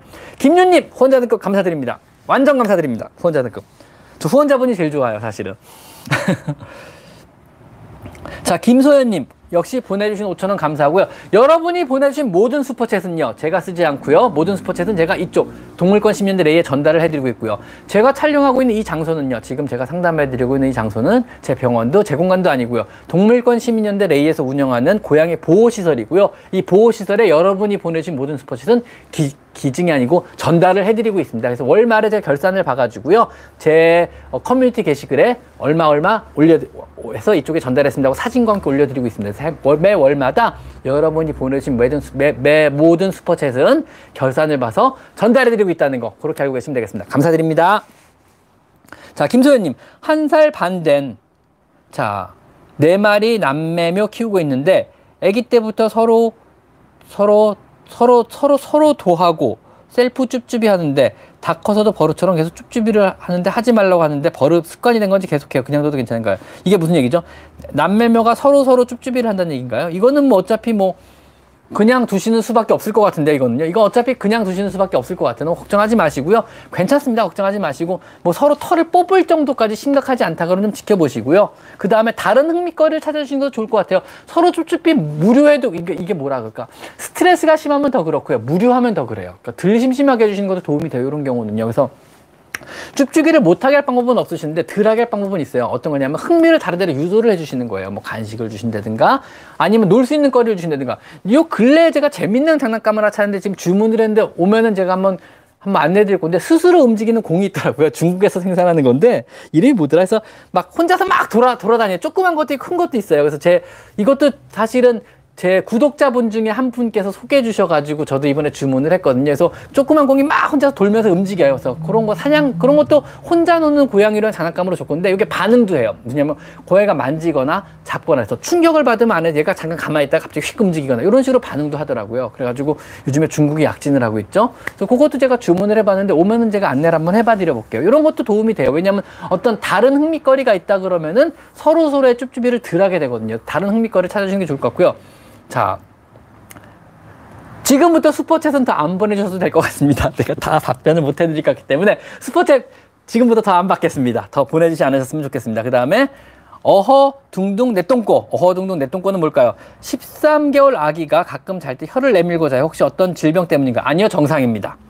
저도 가끔 혀를 내밀고 잡니다. 그리고 얘도 입 벌리고 잡니다. 입 벌리고 자는 거, 혀 내밀고 자는 거 정상입니다. 너무 걱정하지 마시고요. 입안에 어떤 질병이 있는 걸 걱정하시면 냄새를 가끔 맡아보세요. 심한 냄새가 나거나 피침을 흘리거나 그 다음에 입이 부었거나 아니면 자기 잇몸을 때리거나 그 다음에 입 주변이 항상 젖어 있거나 이러면은 잇몸 질환인 거니까 그때는 병원에 데려가 보시고요 그런 질환이 없다 그러면 정상이고요 가끔 여러분 물그릇이나 밥그릇을 가보세요 밥그릇에 피가 묻어 있거나 물그릇에 피가 묻어 있다 그러면요 잇몸 질환이 심각한 거니까 병원에 데리고 가셔야 돼요 아셨죠? 그 다음에 시국이 갑자기 줄어 갑자기 줄어도 잇몸 질환을 의심되고 병원에 데리고 가보셔야 돼요 아셨죠? 그거 아니면은 큰 문제 없는 겁니다 아셨죠? 감사드립니다 자 이고행님 저희 고양이 다섯 살인데 밥을 잘 안 먹거나 집을 막 집을 막어 지르면 제가 잔소리를 하는데 그때마다 막 뭐라고 웅얼웅얼 얼거든요. 이게 알아듣고 말 대답하는 거 아니요.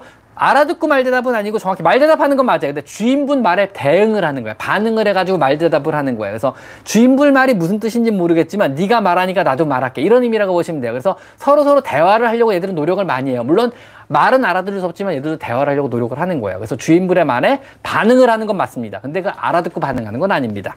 그게 정확하게 보셨네요. 그래서 또니마니님 윤쌤 아프지 마요. 저 안 아픕니다. 검, 엄청 건강합니다. 저 완전 건강합니다. 저 장난 아니게 건강합니다. 그래서 살 빼는 얘기 아까 잠깐 나와서 그럼 드리는 말씀인데 제가 살을 안 찌려고 노력을 무지무지 많이 해요. 그래가지고 사실은 아침밥을 안 먹고요. 점심은 간단하게 그냥 군것질 거리로 군것질 정도만 하고요. 저녁 한 끼만 든든하게 먹고요.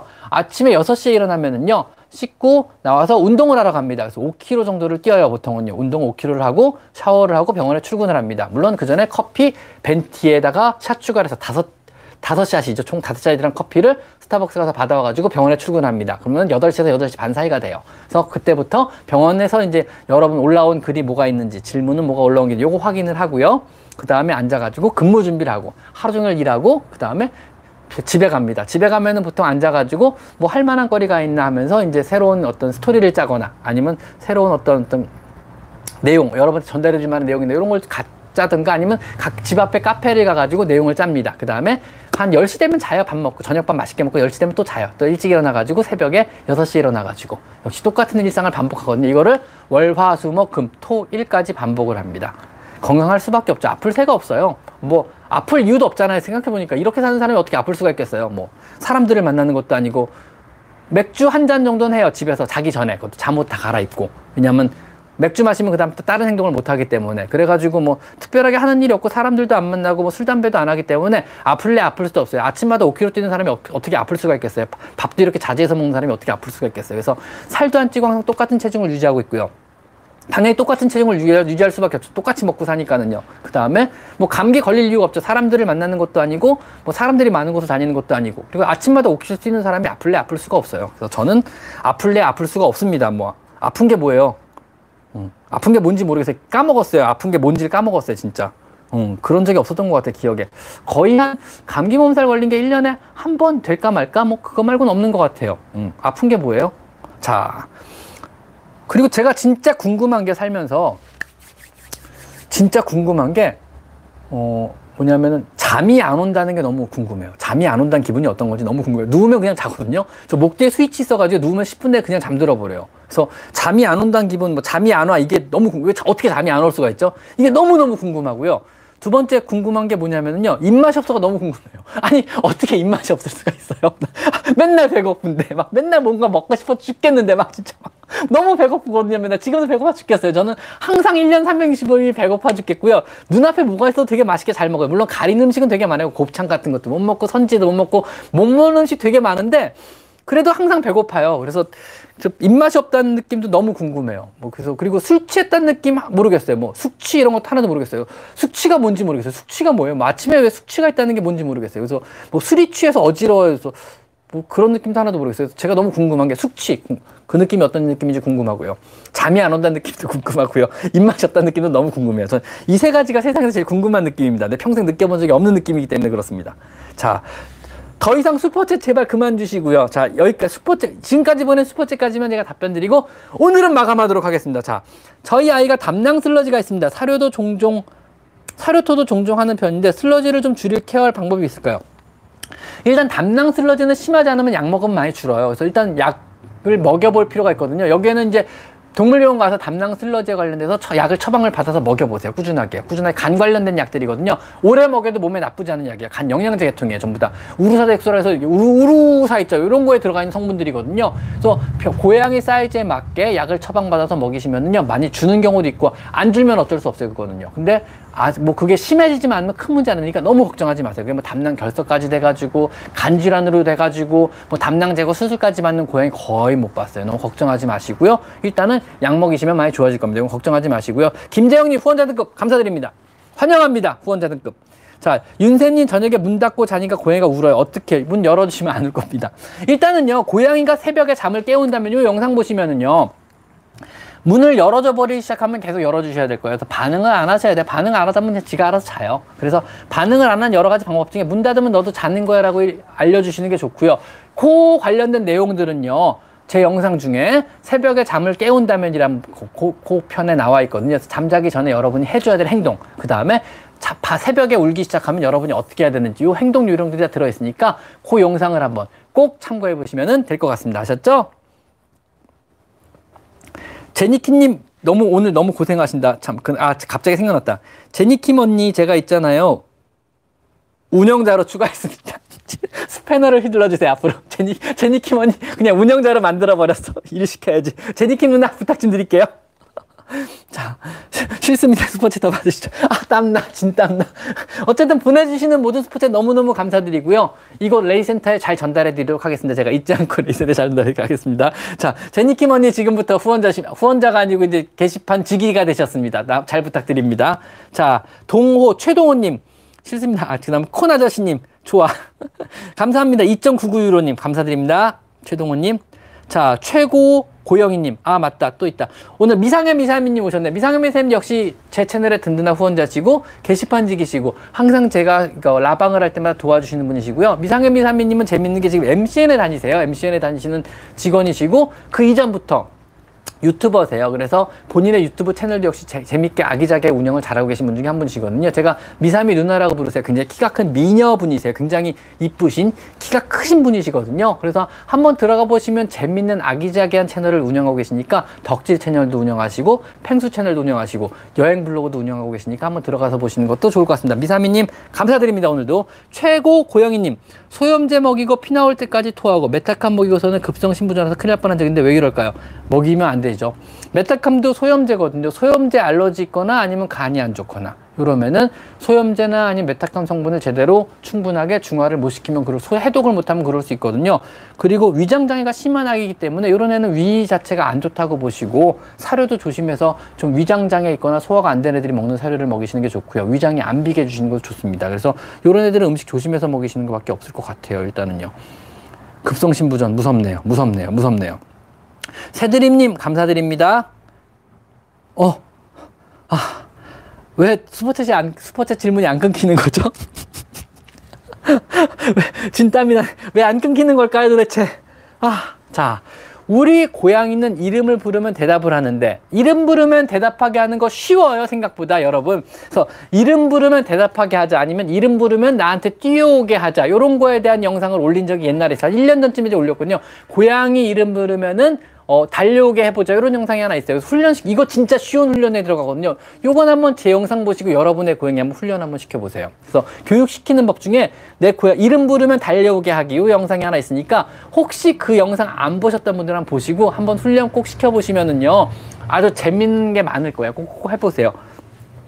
이름 부르면 대답하는데 이게 정말 대답인지 대답 맞아요. 그래서 이름 부르면 냥, 왜그 이런 의미거든요. 그래서 고양이가 사람과 보통 커뮤니케이션 하려고 노력을 많이 하고요. 특히 이제 보호자와 집사 여러분과 어떤 유대감이 진한 고양이들은요. 여러분이 부르는 모든 행동, 여러분이 하는 행동이나 여러분이 하는 모든 말에 반응을 되게 잘해요. 관심을 가지고 주 관심 대상이 여러분이기 때문에 그렇거든요. 반응을 잘하기 때문에 요거는 정상입니다. 걱정하지 마세요. 냐, 어 나야, 어 왜 불렀어? 뭔데? 그래 나도 좋아, 나도 너 좋아. 요런 의미라고 보시면 돼요.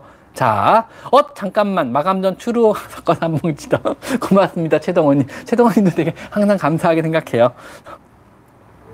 자, 이제 끝인가요? 그 다음에 슈슈님, 감사드립니다. 역시 잘 쓰겠습니다.